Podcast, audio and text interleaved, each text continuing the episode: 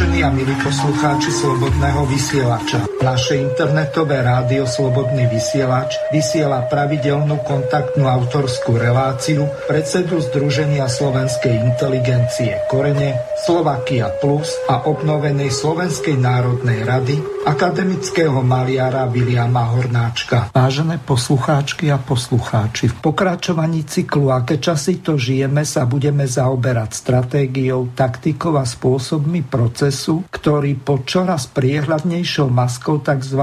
demokracie a humanity či ochrany životného prostredia už dlhšiu dobu prebieha a ktorého cieľom je rapídna genocída ľudskej populácie na úroveň verejne proklamovaná tzv. zlatej miliardy pre potreby mocensky najvplyvnejšej vrstvy svetových oligarchov. Následky tohoto v dejinách ľudstva doposiaľ najmasovejšieho globálneho vyhľadzovania, uskutočňovaného bez akýchkoľvek verejne známych a všeobecne prijatých pravidiel, sa však už dnes javne prejavujú vo všetkých oblastiach života ľudí a ich spoločenstiev, najmä v oblasti zdravia a tiež dehumanizácie civilizovaných vzťahov nahradzovaných komerčnou ideológiou tzv.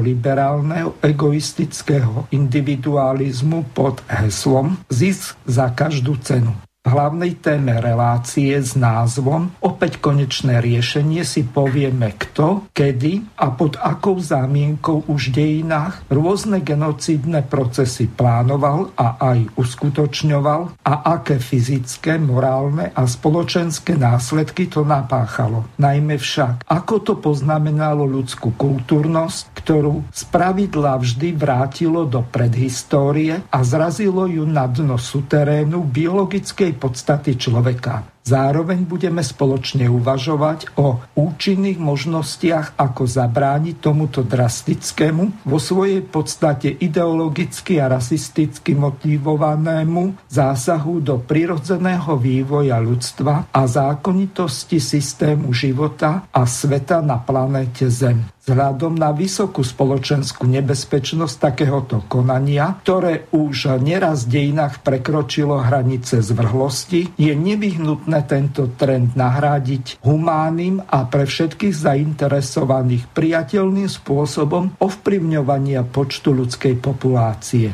Najmä však v oblastiach, kde populačná explózia už škodí nielen ľuďom, ale aj životnému prostrediu. V zmysle našej overenej pracovnej metódy národ náročnosť, kritickosť a tvorivosť, budeme spoločne hľadať a navrhovať spôsoby, ako riešiť problémy ľudstva na Zemi racionálne, humánne a bez diskriminácie ktoréhokoľvek dotknutého subjektu.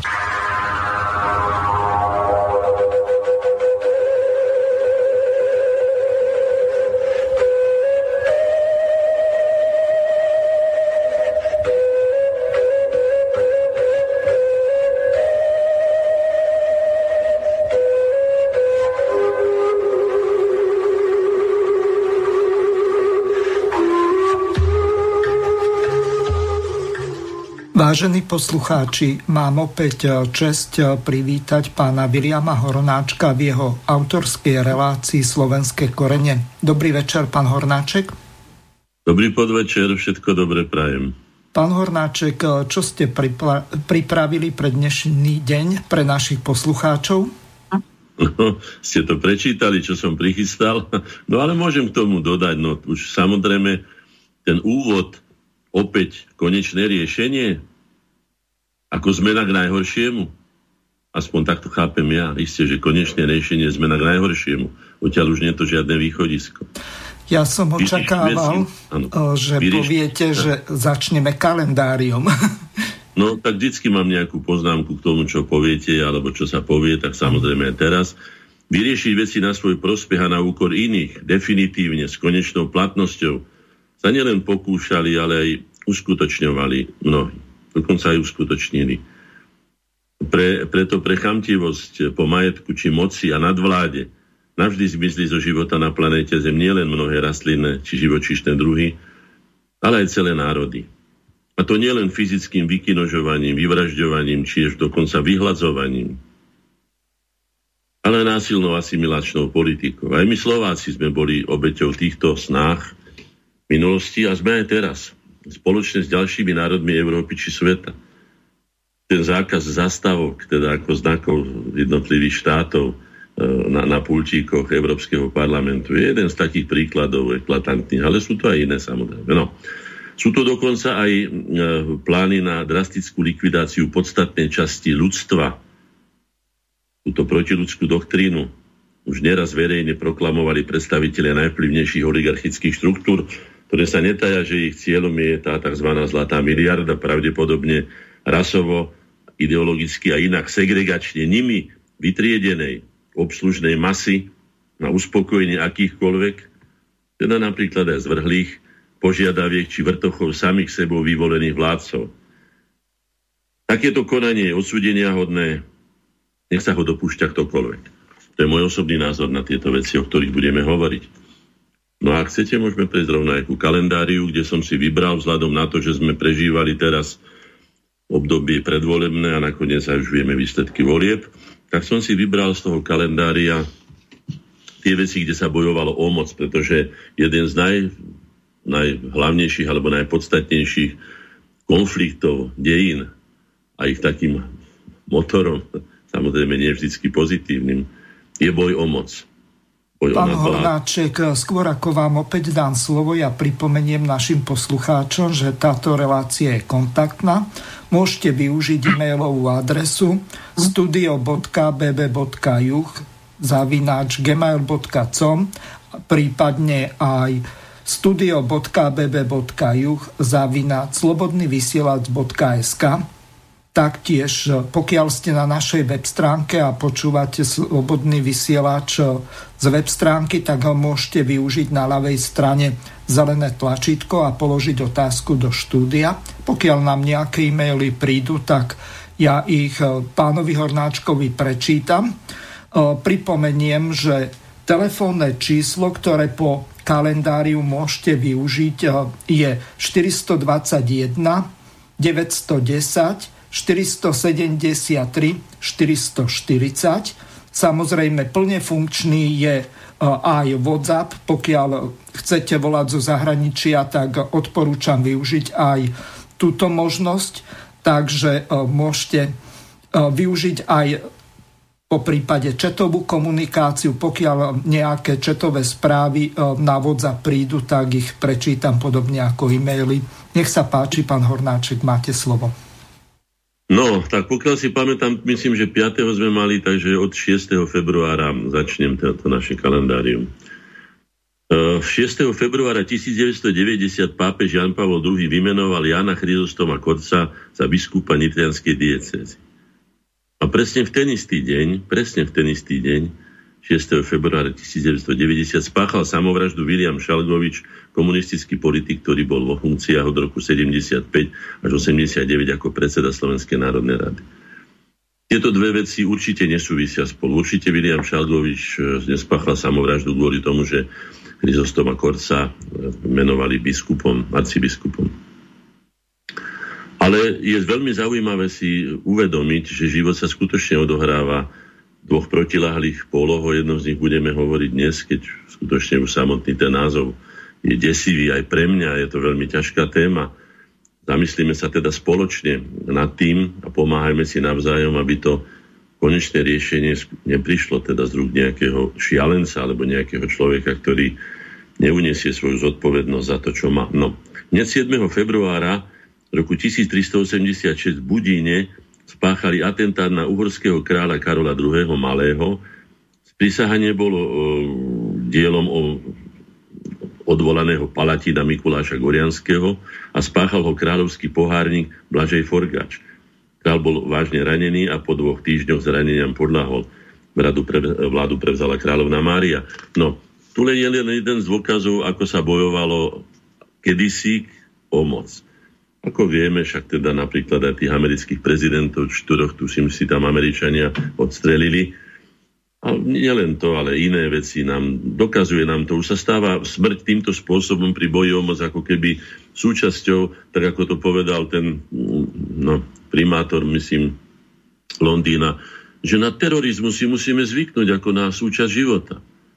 By som sa ho spýtal, keď mu takto zabije dieťa, alebo matku, alebo niekoho blízkeho, či by hovoril s takýmto chladom o niečom takom vážnom, ako je napríklad terorizmus, teda masové zabíjanie ľudí. No. 8. februára 1627 v Panskej Bystrici sa uskutočnil prvý pokus o, o, roz, o ako je to rozpojovanie horniny. No vidíte, rozpojovanie, aký je to pekný názov. Vyhodí do vzduchu matičku zem, tak to je rozpojovanie horniny. No, je to, je to výnimočné, že sa na mierové účely použil pušný prach, alebo teda vôbec niečo také ako, povedzme, aj dynamit, nitroglycerín a tak, veď vieme potom, keď si uvedomil aj pán Nobel, čo všetko ako som už povedal, že ľudia predovšetkým veci zneužívajú, až potom ich sem tam aj používajú na niečo užitočné pre ľudí, tak potom založil Nobelovú cenu. No ale to je jeho svedomie. V roku 1726, 8. februára, miestodržiteľská rada nariadila tlačiarne povinne e, posielať tlačiarňam teda tri výtlačky každej tlače na cenzúru. Mám tu len napísané, samozrejme, že som proti cenzúre. Ale nepovedal by som, že celkom by mal štát alebo spoločnosť, e, teda ako by som sa vzdať kontroly toho, čo spôsobuje alebo čo, čo je predmetom medziludskej komunikácie. Hrubosti, vulgarizmy, a nakoniec aj také veci, že jedna pani povedala, alebo z dobre informovaných zdrojov, alebo s najväčšou pravdepodobnosťou sme, alebo neviem čo všetko. Alebo teda odsudzovanie človeka ešte len po tom, čo ho, ja neviem, obvinili a už sa vynášajú, už sa prepiera, mnoho razy mu to zničí život a nakoniec sa zistí, že to bolo celkom inak za dva alebo za tri roky, keď to už potom nie je predmetom. Takže myslím si, že taká etická, nakoniec viem, že existuje etický kódex novinára. Vy ste skôr novinár ako ja, určite nie som, ale mám taký dojem, že sa absolútne ignoruje. Prepačte, že to poviem. Ja sa dostanem k tejto bulvárnej tlači len vtedy, keď je tu na pri našich kýbloch hm, smeťových vyhodená, tak občas sa teda neštítim, ak je zviazaná, tak ju vyberem si hore a potom sa celý deň vrtám v tej špine bulvárnej, len aby som vedel teda, čím sú ľudia ovplyvňovaní, to mi pomáha potom zistiť, prečo sa správajú tak, ako sa správajú. Alebo u svojej kardiologičky, pani doktorky, nebudem mu menovať, aby sa náhodou neurazila, lebo mi hovorí, pán Hornáček, a čo ste taký tenzný? Veď máte, minule ste mali ja aj hovorím, viete čo, vy ste tu mali na stole pár časopisov a keďže som tu čakal asi pol hodinu, tak som si ich začal listovať. No a tak ten tlak je následkom toho. To je doslova zločin proti ľudskosti, aby sa deti, lebo to sa dostane samozrejme aj deťom, ľuďom nezrelým ešte, ľuďom nedostatočne skúseným, aby si vedeli utvoriť kvalifikovaný názor, aby to vedeli odfiltrovať tak ako ja, že nakoniec, keď už sa len pozriem mnoho razy len na meno na meno toho prispievateľa alebo toho autora článku, už to ani nečítam ďalej, lebo ho poznám veľmi dobre a viem, čo od neho môžem očakávať. Nie to ešte, keď vidím bulvárny časopis, aké sa tam predvádzajú teda v úvozovkách hodnoty. No tak len aby ste vedeli, že teda ja by som sa tej cenzúry z, ist, z istého hľadiska, ale samozrejme bolo by to veľmi treba citlivo a veľmi rozumne posúdiť ale nemalo by sa to nechať tak, že kto si čo napíše, to je jeho vec. A potom sa súďte 10 rokov a keď sa dosúdite, môžete vysúdiť aj pravdu, ale už máte zničený život, rozbitú rodinu alebo zničené nervy a tak ďalej a tak ďalej. No. Potom tu máme, čo v roku 1993, 8. februára, na Slovensku začala platiť mena slovenská koruna. No 93. roku. Tak autorom tých peniaz, peniazov je môj spolužiak z Vysokej školy výtvarných umení Jozef Bubák. Poznali sme sa osobne, bol veľmi ako taký zodpovedný chlapec, aj urobil, myslím, že veľmi pekné tie peniaze, jedný z najkrajších, aké ja poznám. Sú tam aj také osobnosti, ktoré boli dovtedy tabuizované, napríklad Andrej Hlinka, Štefánik a tak ďalej, tak som veľmi rád. Je škoda, že sme sa vzdali, že sme sa tejto meny vzdali, myslím, že roku 2008 to bolo. Pretože peniaze a mena sú jedna, jeden, jeden z, z symbolov suverenity, suverenity štátu. No, takže už sme to urobili, ale nepovažujem to za dobrý krok, poviem vám to celkom úprimne. A skôr alebo neskôr sa príde že na to, že krachne aj celé to euro. Už boli tieto pokusy, pretože nikto nebude dotovať spoločnú menu tým, že ja budem robiť 90% a ty budeš robiť 5. Hej? A bude to spoločná mena. No, Ľudia sú takí, skrátka, to sú zákonitosti, ktoré by bolo treba rešpektovať. 9. februára 1845 v Sobotišti z iniciatívy Samuela Jurkoviča založili spolok gazdovský, prvé úverové družstvo v Európe. Vidíte, naši predkovia neboli hlúpi, oni vedeli, ako sa môžu brániť.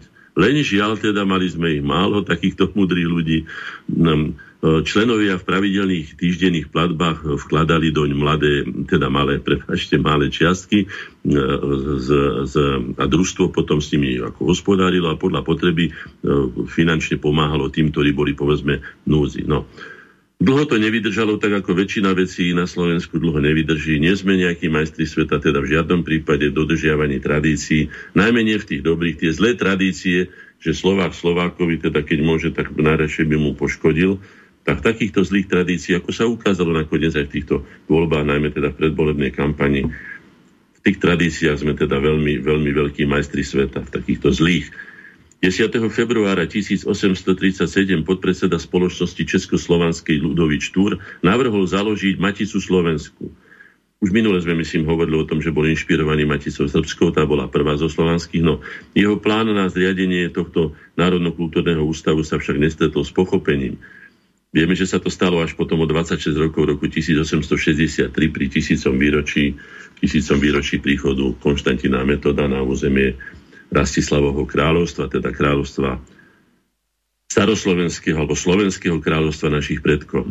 Teraz niečo v mojej takej blízkosti roku 1972 11. februára dve jednotky na zimných olympijských hrách v Sapore v Japonsku získal Ondrík Nepela e, olympijské zlato v krasokorčľovaní. Ondrík je môjim spolužiakom, poznal som ho, môžem o ňom povedať len to najlepšie.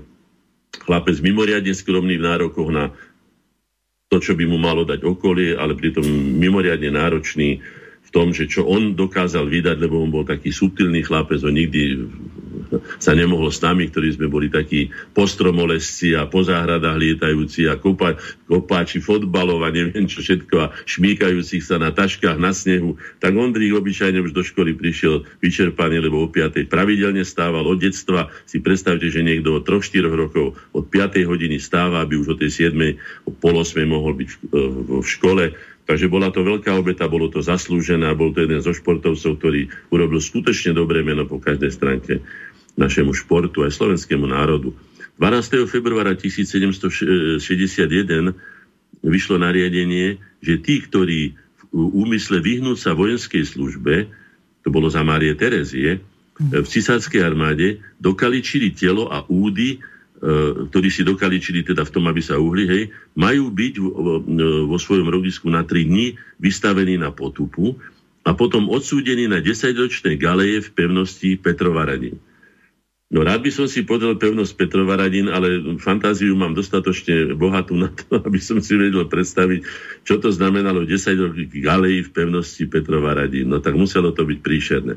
A hneď nad tým, to bolo to, to, o pár rokov neskôr, tá istá Mária Terezia 1773 vydala nariadenie o úsadení a, e, a zamestná, a, za, o usadení a zamestnaní Rómov. No nevydala Rómov, vydala cigáňov. Neviem, prečo je to tu napísané Rómov. To boli cigáni, aj sú to cigáni a vtedy sa žiadni Rómovia nevyskytovali v Rakúsko-Horskej monarchii. No, reforma vychádzala zo svietenskej myšlienky, že základom bohatstva štátu je zdravý a usilovne pracujúci ľud. No, najmä teda základom bohatstva, bohatstva Habsburgovcov, tých vládcov a teda tých grófov a tak ďalej. No, panovnička zakázala zase Romom, ale e, teda cigáňom kočovať, používať svoj jazyk a uzatvárať sobáše medzi sebou, aby ich, vyčlenila, aby ich včlenila do spoločnosti. Deti sa mali e, dať na výchovu do sedliackých rodín a všetci cigáni sa mali riadne zamestnať a zarábať si na živobytie. Pokus sa však skončil neúspechom. No. Takže 1773 870, 1970, to je 200 rokov a teraz je ešte 50 rokov na to, zhruba. No a vidím, že sa to teda nepodarilo do dneska celkom. Isté, že sa to podarilo v mnohých prípadoch, ale zďaleka nie tak, ako by sme si priali.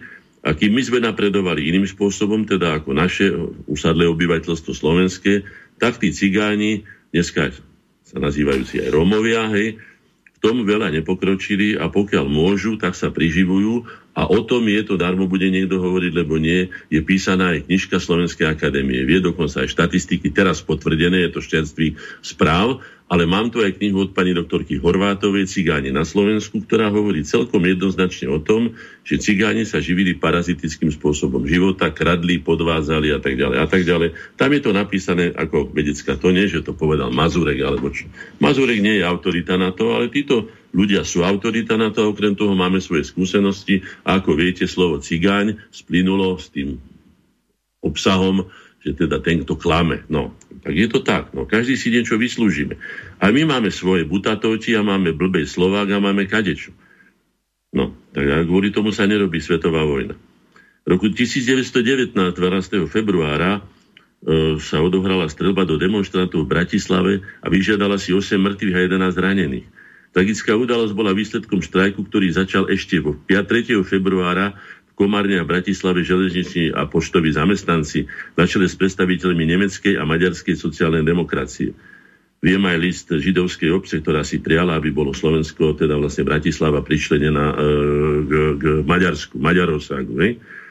Rozšíri sa aj správy o odtrhnutí Bratislavy od ČSR, maďarskí nacionalisti chceli ovládnuť robotníctvo zhromaždením pred mestským mestskou tržnicou, vypukol však chaos, strelba a tak ďalej. No, tu na k tomuto len toľko poznamenám, že v každom našom vyhlásení, ktoré sme poslednú dobu, najmä teda po tom, čo sa odohralo v Ukrajine, sme povedali, že odmietame akúkoľvek majdanizáciu pomerov. Majdanizácia znamená rozpolovanie spoločnosti. V podstate je to začiatok alebo aj pokračovanie potom občianskej vojny.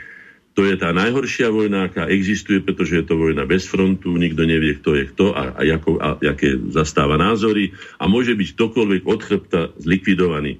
Takže to by som teda neprijal a nikdy s tým súhlasiť nebudem. 13. februára 1141 zomrel uhorský král Belo II. slepý, O zrak prišiel už ako dieťa, jeho otec Almoš sa totiž niekoľkokrát pokúsil odstrániť z trónu svojho staršieho brata kráľa Kolomana, ten dal preto oslepiť nielen Almoša, ale aj jeho syn. No, to je jeden z tých dôkazov, ako kruto sa bojovalo, to je 12. storočie, polovica, hej, bojovalo o moc.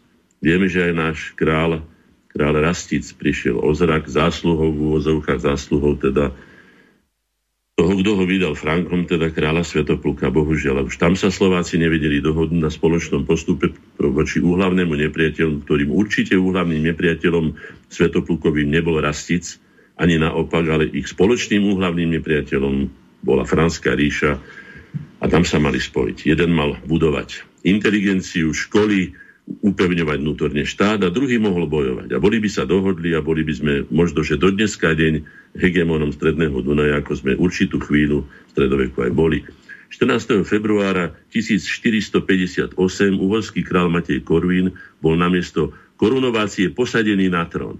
No, Ďalej to nebudem čítať, to je tiež len taká, aby som povedal, zvláštnosť, ako sa bojovalo o moc, že keď už teda nemali tie korunovačné klenoty, hneď prídeme na to, ako sa s nimi, s nimi aj narábalo, a ako ich aj ukradli a tak ďalej, tak ho posadili na trón, vyhlásili, zapili to a jednoducho považovali to za hotovú vec, čo samozrejme bolo zdrojom napätia, nepokojov, často tých občianských vojen, alebo teda vzájomných vojen oligarchov. V roku 1933 v súvislosti s hospodárskou krízou národné listy Karla Kramáža konštatovali, že na Slovensku už nemá čo zbankrotovať. Že už je tu všetko zbankrotované. Lebo na Slovensku je kríza od prevratu v roku 1918. To písali listy Karola Kramáža, teda českého politika, tak si môžeme urobiť sami predstavu, ako to asi bolo s tým spolužitím, štátnym spolužitím e, dvoch bratských národov, Slovákov a Čechov, bývalom Masarykovskom Československu. No, keď už nemalo čo ani rachovať. Na Slovensku samozrejme. No. E, v Ríme zomrel v roku 869 zomrel Cyril Konštantín, zvaný filozof, zakladateľ slovanského písomníctva Vierozvest na Veľkej Morave. No, ja osobne k tomuto nepoviem radšej nič. Ale to zomieranie na rímskej pôde mi veľmi pripomína, a takéto veľmi rýchle a náhle, v podstate u mladého človeka, mi veľmi pripomína spôsoby na cisárskom starovekom Ríme. No ale ďalej už nepoviem, lebo nechcem uraziť nikoho a dôkazy iné nemám. V roku 1806 v Bratislave sa narodil 14.2. Ľudoviť Báťaň, uhorský ministerský predseda, do funkcie nastúpil a tak ďalej, nie je také podstatné chcel stabilizovať politickú a vojenskú situáciu, čo na druhej strane bolo zase za, zamerané na potlačenie národného hnutia. On e, vyhlásenie štatárium dal aj na, na Ludovita Štúra, Michala Miloslava Hoďo, Jozefa Miloslava Hurbana. Tuto mám ten leták za sebou nalepený, hej, že je vypísaná 100, 100 zlatých odmena kto ich dolapí, môže ich obesiť na naj, najbližší strom a ešte dostane odmenu bez súdu. Na znak nesúhlasu s revolučným krídlom, zase na druhej strane nebol ani celkom Košutovec, lebo tu nesúhlasil s tým revolučným Košutovským, od 2. oktobra abdikoval a napriek tomu ho cisársky vojaci potom po, po potlačení revolúcie zatkli a po potlačení revolúcie bol obvinený z velezrady a popravený v Pešti roku 1849. Veľmi, veľ, veľmi by som povedal, také, také zvláštne a veľmi tragické peripetie človeka, ktorý sa snažil aj to ako si vyvážiť aj pre Maďarov, aj hento, a nebol ani radikálom, nebol zase celkom ani umiernený, no a nakoniec doplatil ešte horšie ako iní, pretože mnohí utiekli, aj tí, čo zabíjali ľudí a jemu sa teda stalo to, čo sa stalo. Ale taká je politika. 15. februára roku 1991 na Vyšehrade, taký typický maďarský názov, Vyšegrád, podpísali najvyšší predstaviteľia Československej federatívnej republiky Havel, za Maďarsko Antal a za Polsko Valesa, tzv. deklaráciu o spolupráci, kde vznikla Vyšegrádska trojka a potom po vzniku Slovenskej a Českej republiky vlastne z toho automaticky vznikla Vyšegrádska štvorka, o ktorú aj tieto voľby bojovali v tom zmysle, že uvidíme, či sa dostane taká skupina ľudí, ktorá túto Vyšegrádskú štvorku rozbije, alebo aspoň oslabí, aby teda nemal Brusel také veľké problémy. Ale to už zabiehame do súčasnosti. 15.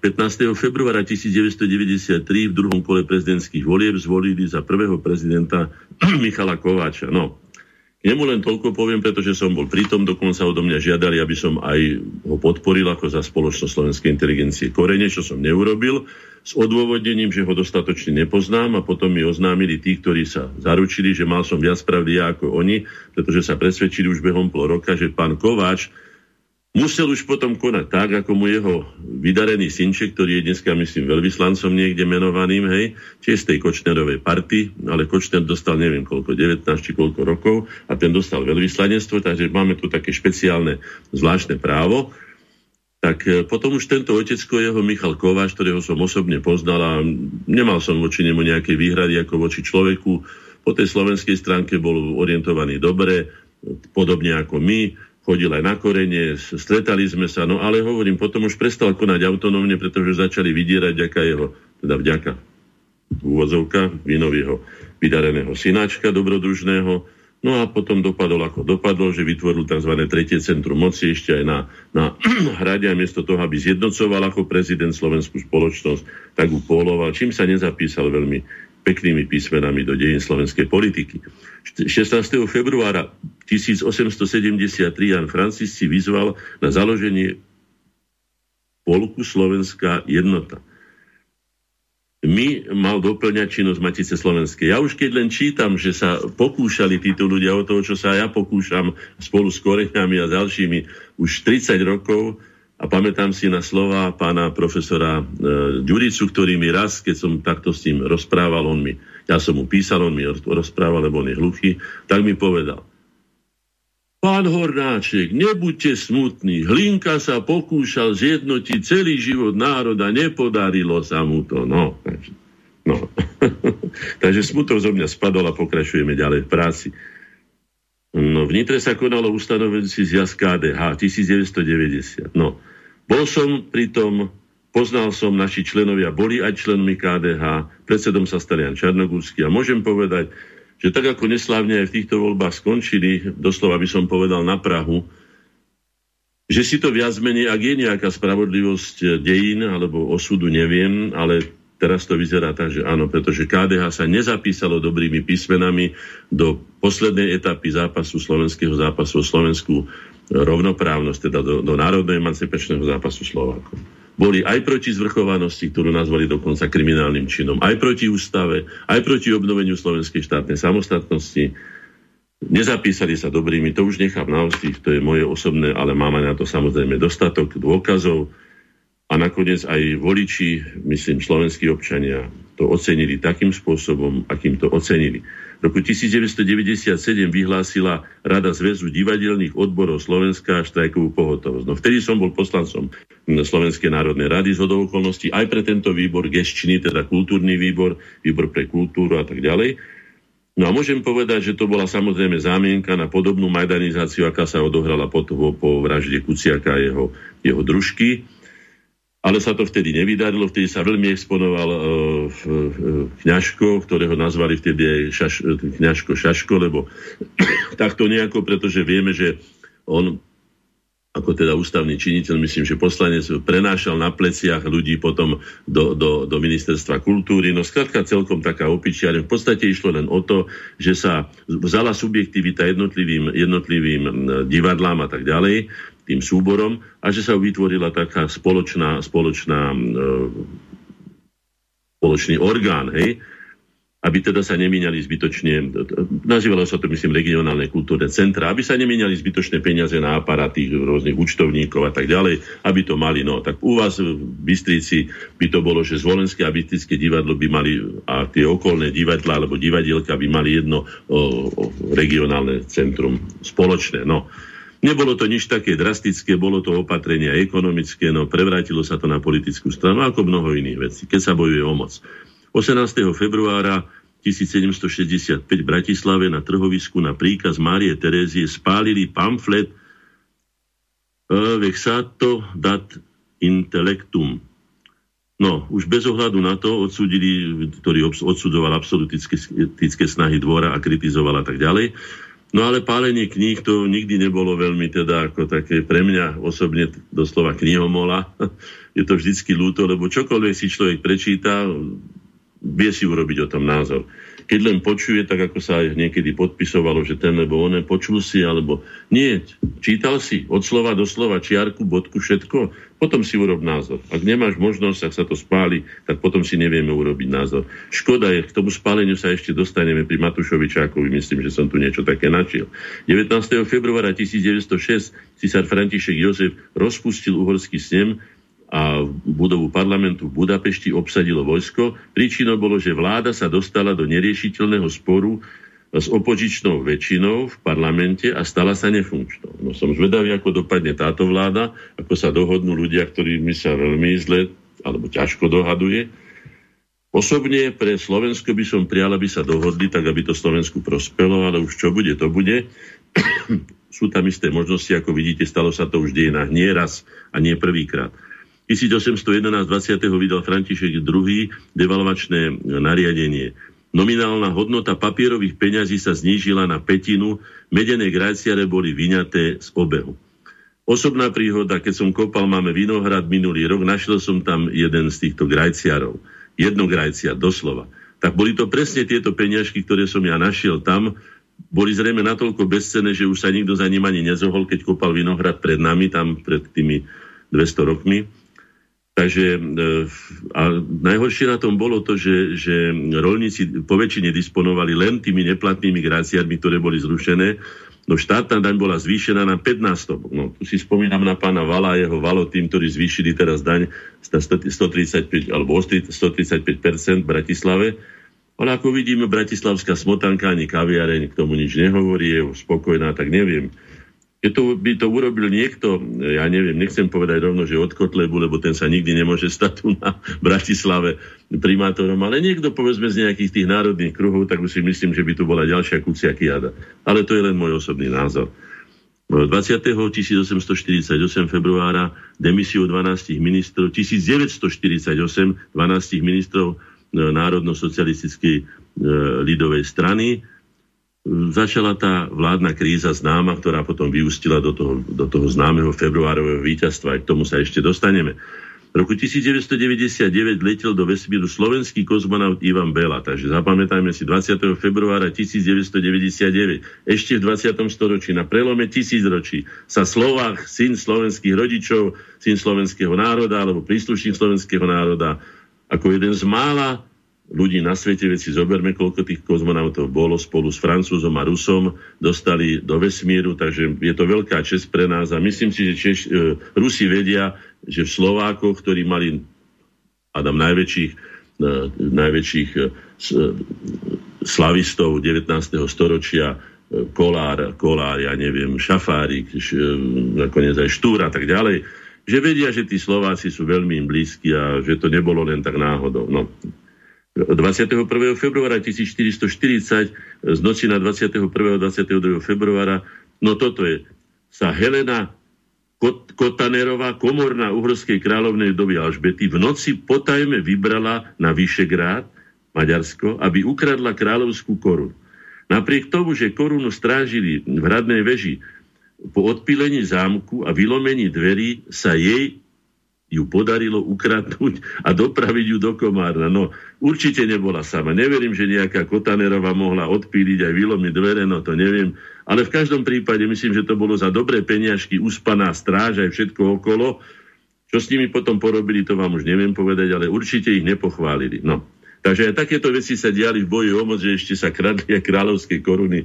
Samozrejme s rizikom, keby boli tú Kotanerovú chytili, tak ju tam na mieste tam neviem, čo by ste urobili, ale veľmi zle by dopadla. Um, čo to tu máme ďalej?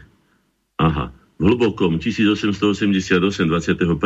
februára v Hlbokom zomrel Jozef Miloslav Urbán, evangelický kňaz. Nebudem hovoriť, toho všetci poznáme, ale poviem jednu veľmi dôležitú vec, že mu maďarské vládne úrady odmietli, aby bol pochovaný do tej jamy a na to miesto v cintoríne, ktoré mu prichystali. Takže až takéto hygienistické spôsoby boli e, v bývalom Uhorsku, ktoré teda celkom oprávnene ľudia kultúrne inteligentní nazvali väzením národov a to, čo sa stalo v roku 1918, bol len logický následok správania sa povýšeneckého a segregačného Maďarov ako maďarské nácie, úry emberov, alebo ja neviem, ako by som ich nazval. No, žiaľ je to tak je to náš sused, budeme si musieť nie že zvyknúť, ale budeme sa musieť pripraviť na rôzne veci. Toho roku sú také výročia a myslím, že z tej výročie Trianu a tak ďalej. A dostali sa k moci ľudia, ktorí možno, že budú aj náchylní ich počúvať. 22. februára 1997 sa začal ostrý štajk hercov, to som už spomínal, áno, dokonca si pamätám aj na tie plagáty, dokonca jeden z našich členov tam bol, ktorého žena vyhnala, sa vyhováral, že žena ma vyhnala, neberte divadlo deťom. Tak my sme skutočne divadlo deťom nebrali, bolo to, bolo to eh, by som povedal, neoprávnene napísané, bolo to skutočne škandalizovanie niečoho, eh, no, ale keď sme pri týchto pouličných nepokojoch, tak naposledy sa vyjadril, nie že naposledy, ale nedávno sa vyjadril pán prezident Kiska, keď sa ho spýtali, že či by bol schopný vládnuť s Pelegrínim, tak povedal, že v žiadnom prípade, ak by sme prehrali voľby, tak radšej urobíme ďalšiu revolúciu na uliciach. No, veľmi mierni sú to však a kultúrni štváči na, na ďalšiu majdanizáciu Slovenska. Tak treba si dávať pozor, vážení občania, ktorí ma počúvate a ktorí sa s tým stotožňujete. Len tomu sa vyhníme, pretože to, čo sa stalo tomu nešťastnému eh, tej nešťastnej Ukrajine, z toho sa bude 100 rokov vylízovať, ak sa z toho niekedy vôbec vylíže. Myslím, že v tej podobe, v akej bola, sa už z toho nevylíže nikdy. 24. februára 1887 Trenčianskej župy e, odviezli na dolnú zem v Maďarsku 170 detí údajne sírvot. Poznáme to, Femke a tak ďalej. No tieto deportácie Slovákov, lebo budeme hovoriť aj o týchto veciach, o tých konečných riešeniach a snažili sa aj takýmto spôsobom. Násilná asimilácia, deportácie Slovákov na pomaďarčovanie patrí k tým najčernejším, najčernejším skutkom Maďarov voči nám a u nás najkrvavejším teda e, udalostiam a najtragickejším udalostiam, ktoré sa odohrali v našich dejinách. 25. februára prezident 1948 prezident Beneš prijal demisiu ministrov a súčasne podpísal menovacie dekrety nových členov vlády, komunistov, teda s Klementom Gotwaldov, skončila sa vládna kríza. No, komunisti zmobilizovali všetky svoje síly. Treba povedať, že to bolo robené čiastočne aj parlamentným spôsobom, ale čiastočne aj násilným, pretože mimo parlamentu sa nátlakovými akciami, manifestácia, generálny štrajk, potom um, zakladanie akčných výborov alebo ozbrojenými zložkami, ľudovými milíciami, ochromili akcie schopnosť ostatných strán a nakoniec ich e, úplne vyradili z politického života. Vedením KSS na čele s e, Gustavom Husákom e, zbavilo funkcie povereníkov za demokratickú stranu. To sa im potom samozrejme vrátilo. Predseda demokratickej strany Jozef Letrich síce protestoval, ale nikto ho nebral akože do úvahy. Hovorím, že to sa potom vrátilo Husákovcom a aj zboru povereníkov a tak ďalej ako buržoáznym nacionalistom a jeden z nich na to doplatil aj životom a to bol práve Vladimír Klementis priateľa druh, teda Gustava Husáka. Takže mali by sme si z toho sa poučiť takisto, aby sme sa prestali kráglovať medzi sebou kvôli ideologickým rozdielnostiam.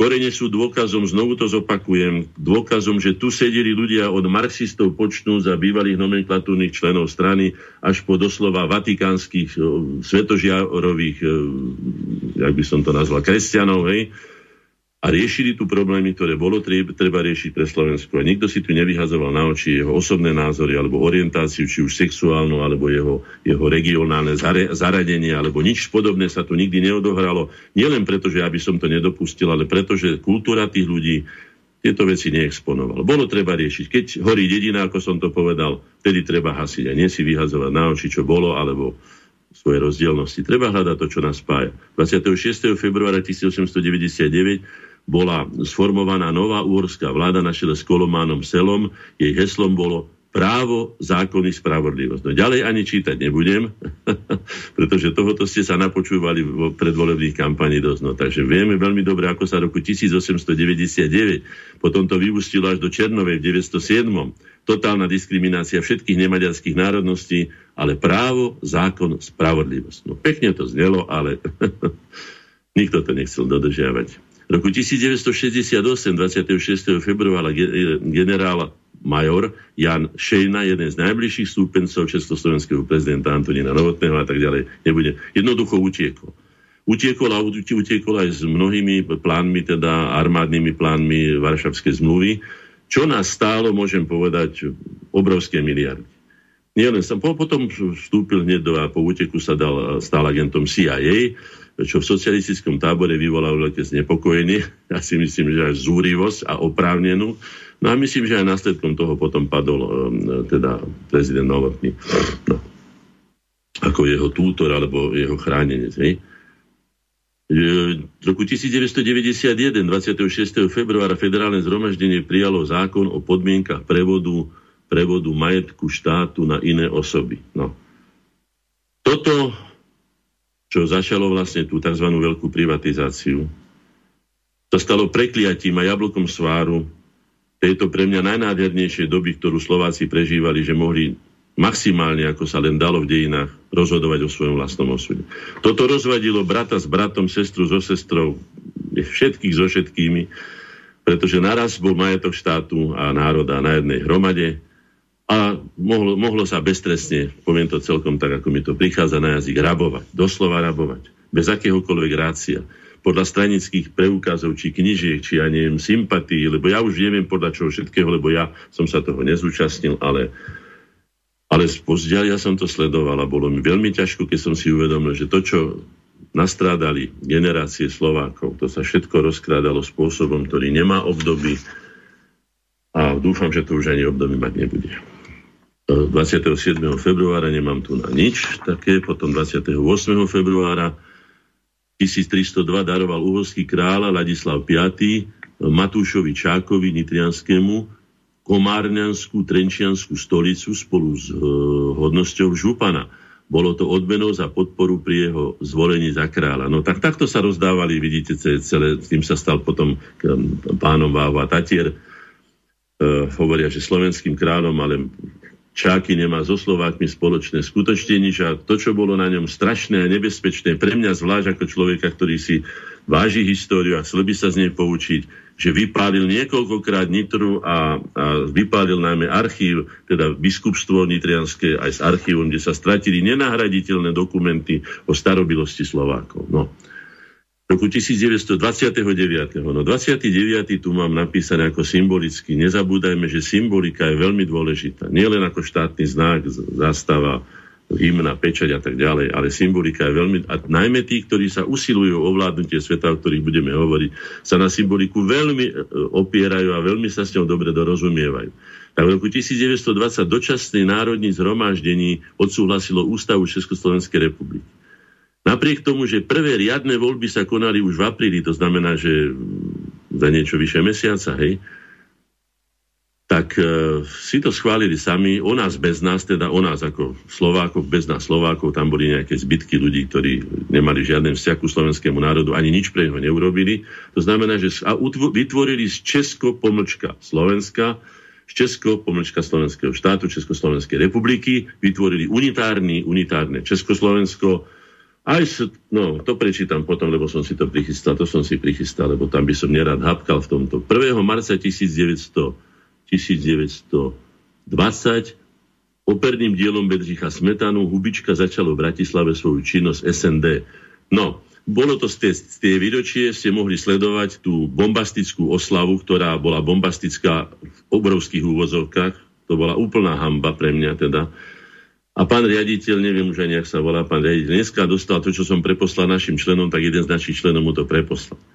Ten, kto sa zaslúžil o to, aby bola dostávaná, dostávaná, aby bola sprevádzkovaná budova Nového slovenského národného divadla, bola naša koreniarská tzv. trojkráľová iniciatíva, ktorej sa podarilo v roku 2005 zjednotiť takmer celú kultúrnu verejnosť. Bez ohľadu na to, kto bol za takú či onakú stranu, kto bol za Mečiara či proti Mečiarovi, lebo kto bol, ja neviem za čo všetko, však tedy už ani nebol Mečiarej v hre na toľko sa nám to podarilo. A podarilo sa nám zachrániť pred odpredajom, ktorý už dávno mal dohodnutý dneskajší už trestanec alebo niečo také, e, Rusko, vtedajší minister hospodárstva, s nejakým nasadeným koňom, bielým, či ako sa tomu hovorí, hej, e, Asimokopulosom.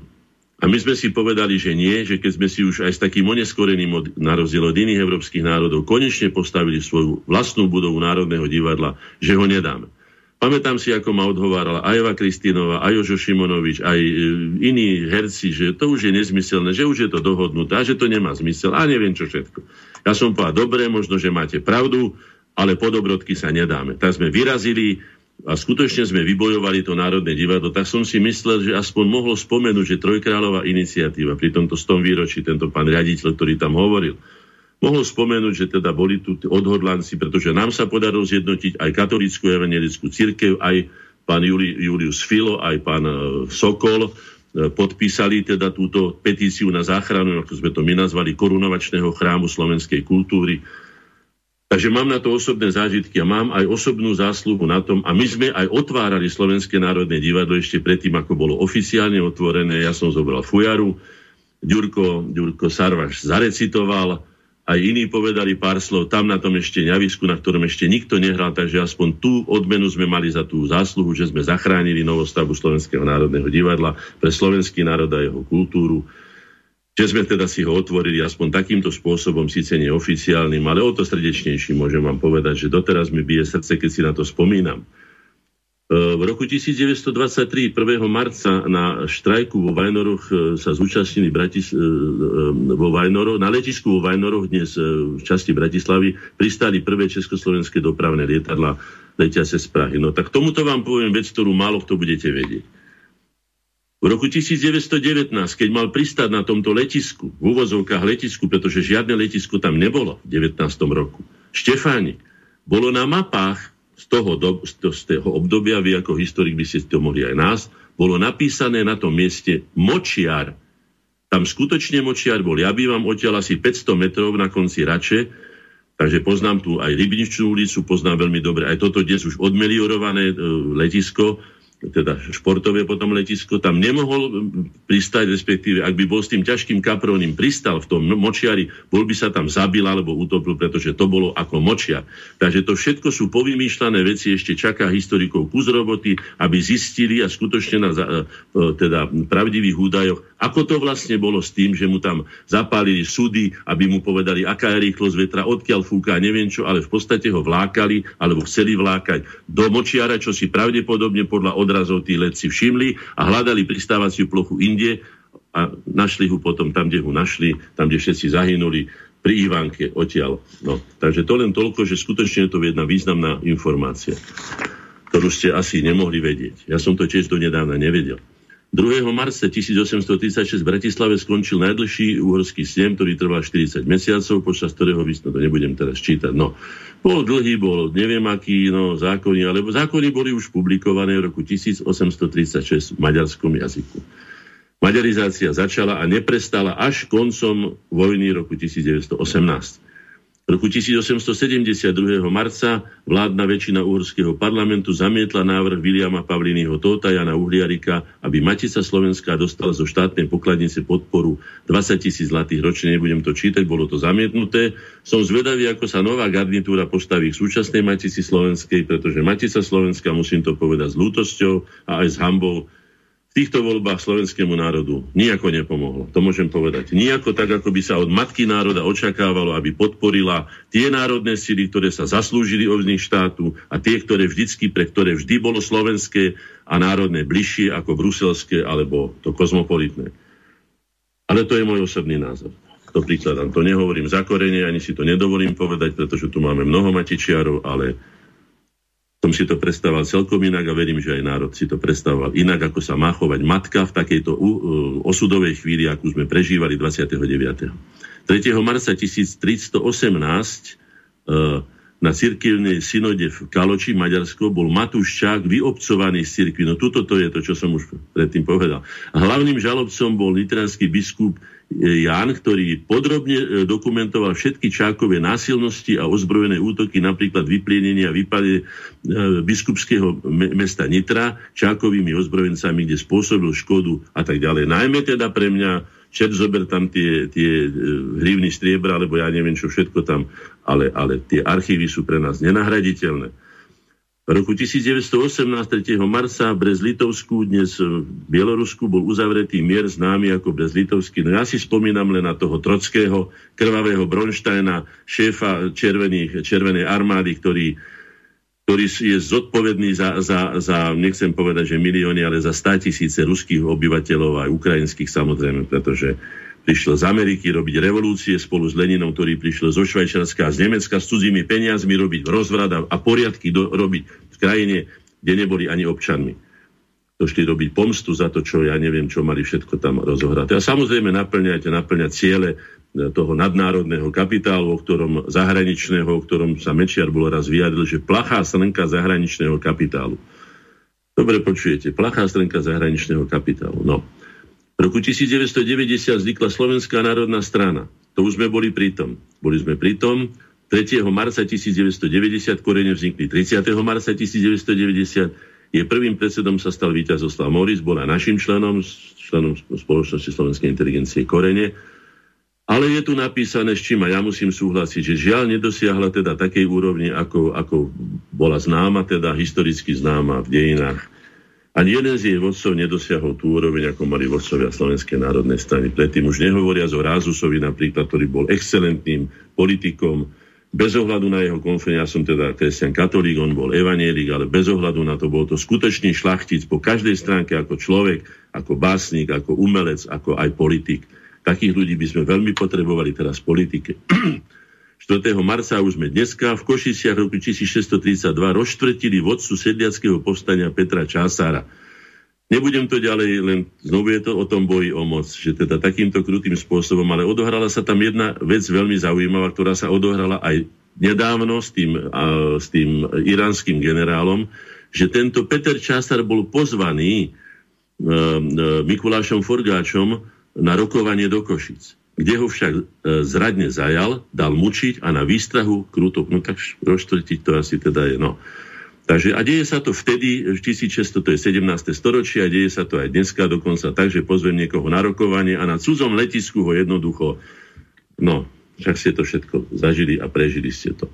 To je taká smutná skúsenosť politiky. Zapamätajme si ho a tento druh politiky neskúšajme, pretože je taký nebezpečný ako naša téma ktorú budeme teraz rozvíjať ďalej. Pán Hornáček, máme tu jeden e-mail, ja ho prečítam. Dobrý večer, všetci vieme, že tento systém treba zrušiť. Ale kto to urobí? Slušní ľudia z ulice? Revolúciou? Je jasné, že niečo sa dá zmeniť znútra. Ale ako sa tam dá dostať? Predsa len tak, že budeme hrať podľa ich pravidiel ale tie pravidla si vyžadujú peniaze, lebo bez nich o vás nikto ani nezakopne. Takto si to páni nastavili. Ale poznáte iný spôsob? Ak áno, rád si ho vypočujem. S pozdravom poslucháč Lubo Košic. Nech sa no. páči. nepoznám iný spôsob. Sme si povedali veľa príkladov, ako sa bojuje o moc. Ako vidíte, boj o moc nepozná žiadne hranice, nepozná žiadne veci, ktoré by boli tabuizované. Používa sa tam doslova a do písmena všetko. Najmä teda všetko to odporné a to zvrhlé. Nie každý človek má na tento druh a spôsob teda no, remesla, ako je politika, nielen povahu, ale aj, ako sa vraví, žalúdok. Na to sú však, na všetko sú ľudia, hej? A nakoniec, e, samozrejme, politika je taká, ako každé remeslo, akí sú ľudia v tej politike. Ja som sa snažil 30 rokov, doslova 30 rokov, bude to teraz o, o mesia 30. dať dohromady skupinu ľudí, ktorá by mohla viesť Slovensko kultúrnym spôsobom, racionálnym, uvážlivým, zodpovedným a tak ďalej. Je pravdou, že Združenie slovenskej inteligencie, hoci malo, teda naše združenia mali mnoho vynikajúcich osobností, väčšinou to boli ľudia, ktorí nemali to, čo som povedal.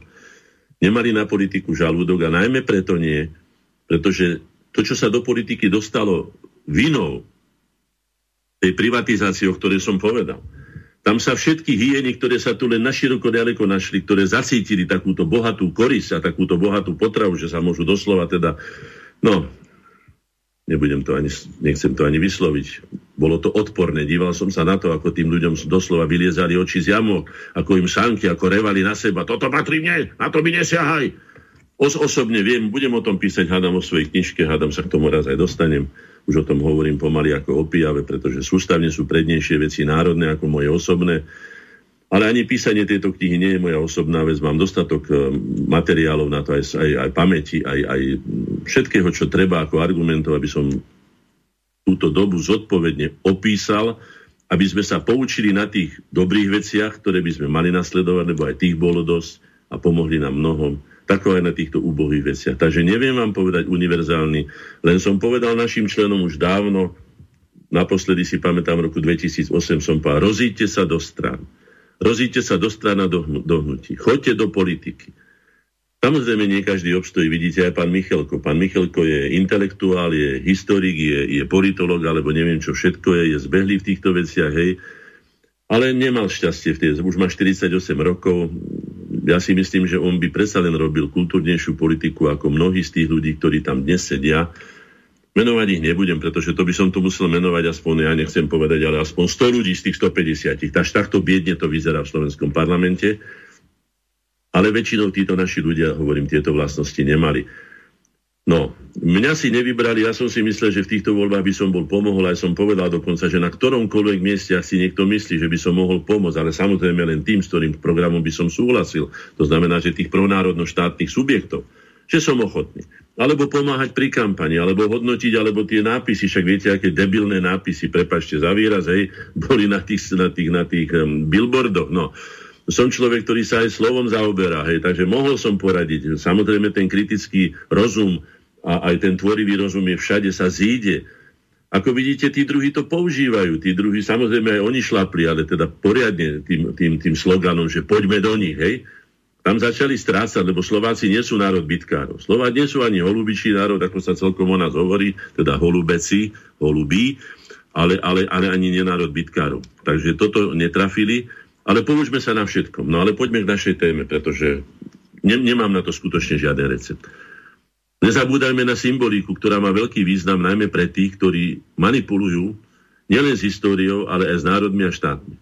A pripomínam, že ten symbolický dátum, kedy boli určené voľby tohto roku, ten 29.2.1920, presne pred 100 rokmi, ako som už povedal, dočasné národní zhromaždení v Praze o nás, bez nás jednoducho zmenilo Česko pomlčka Slovenskú republiku na unitárny československý štát a jménem, jménem neexistujúciho národa československého a ešte aj československým, neexistujúcim úradným československým jazykom. To nebudem komentovať, o tom si urobte názor sami. 1920 je aj pre iné, keď už nie teda presne ten, ten, ten február. 4. júna v parížskom zámku Veľký Trianon bola podpísaná mierová zmluva víťazných veľmocí s Maďarskom. Maďari majú pripravený totálny splatkový kalendár, by som to povedal, z udalostí, kde budú pripomínať a podľa nich národnú tragédiu. Pritom Maďarsko vzniklo práve týmto rozhodnutím Veľkého Trianonu. Prvýkrát ako maďarský štát vzniklo Maďarsko 4. júna 1920. To vtedy to bol uhorský mnohonárodný, nie mnohonárodnostný, ale mnohonárodný štát, pretože niektoré národy, vrátane Slovákov, tam boli aj celé a s celým územím. A potom ešte 28. júla 1920 konferencia veľvyslancov prisúdila Polsku opäť rok 1920, čiže z tej výročie. A vidíte, nehovorí sa o tom. Prisúdila Polsku 25 obcí Hornej Oravy, volalo sa to Oravka, chodie vám to moja mama je z Oravy, a zo Severného Spiša tzv. tatičkovský, teda tzv. tatíček, tzv. tatičkovská demokracia pôsobila, že TGM, teda Masaryk neprijal zástupcov týchto, e, týchto anektovaných e, obcí, ktorí žiadali, e, aby, aby teda bol plebiscit, lebo sa chceli stať súčasťou Slovenska. Vôbec ich ani neprijal. No, sa s nimi vôbec nebavil. No tiež 10. októbra, hneď v zápätí na to, v Oravskom námestove na ľudovom zhromaždení Slovenskej ľudovej strany, čiže Linkovcov, českí vojaci strieľali asi do 3000 zhromaždených a zastrelili dvoch účastníkov, Ignáca Feníka z Klina a Antona Janskulíka z Oslanice. A týmto sú tieto, tento rok, tento, tento rok 2020 tie výročia sú symbolické, takže buďme veľmi opatrní, ak ešte môžeme byť, ak ešte o niečom budeme rozhodovať, uvidíme, aká vláda vznikne a čo všetko sa bude diať. A teraz poďme k tomu konečnému riešeniu. Prečo ma to napadlo v tých súvislostiach a súradniciach tých všetkých zážitkov, ktoré som zažíval, pretože ja som túto kampaň za nás za korene riadil od júna minulého roka, to znamená, že 9 mesiacov a prežíval som ho doslova teda, no, prežíval som. A to konečné riešenie mi napadlo vo veľkých súvislostiach, teda v mnohých súvislostiach. A tak som si z Wikipédie, čo to vlastne pod tým sa chápe konečné riešenie, aby som si to len nie ja sám definoval, ale ako to je všeobecne chápané. Je tu, sú tu dve hesla. Konečné riešenie židovskej otázky a potom je definitívne vyriešenie čohokoľvek. No, ako uvádzajú dejiny, teda čohokoľvek, teda konečné riešenie definitívne, hej. Samozrejme, že konečné riešenie je veľkým pokušením, lebo keď si poviete, tak samozrejme, konečným riešením, keď vás štípe komár, je konečným riešením, že ho zabijete. No, tým je to vyriešené. To je jeden komár, ale keď sa dostanete do roja komárov, ako sa dostávajú stáda sobov za polárnym kruhom, tak je ich toľko, že tam nestačí ani ušami kývať, ani chvostami sa ometať, ale jednoducho musíte sa pustiť na pochod a utekať, utekať, utekať, utekať, preč, preč, preč. No. A takže preto je to aj také lákavé. A nie je to nič nové. Je to konečné riešenie a môžem povedať, že mnoho razy sa v dejinách vyskytli. Nemôžem samozrejme menovať všetky, ale budem citovať tie veci, ktoré sú nezvratné. Pán profesor Milan Stanislav Ďurica ako Salesian, teda do vlastných rádov, napísal tieto riadky. Ani osobná svetosť, vrcholný to stupeň dokonalosti v sledovaní Krista, nevyníma človeka spod tohto všeobecného rizika, historicky pomíleného konania.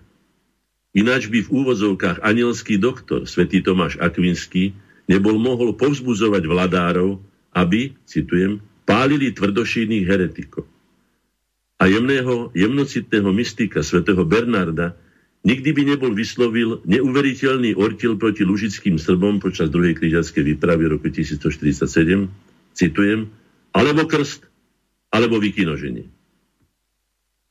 Tak toto je jeden, jedna z podob e, konečného riešenia a keď chceme si o niečom urobiť svoj no, taký by som povedal hlboký názor, tak vždy sa postavme do stredu toho a povedzte si takto. Lebo mnoho razy som počul, keď som povedal, že aké je to odporné pornografie, alebo ja neviem, aké je nebezpečné drogovanie, tak niektorí ľudia povedali, no čo, no však to je sloboda a to.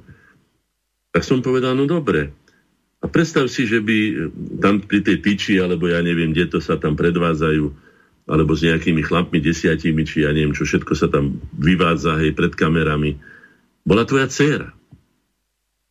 Alebo tvoj syn.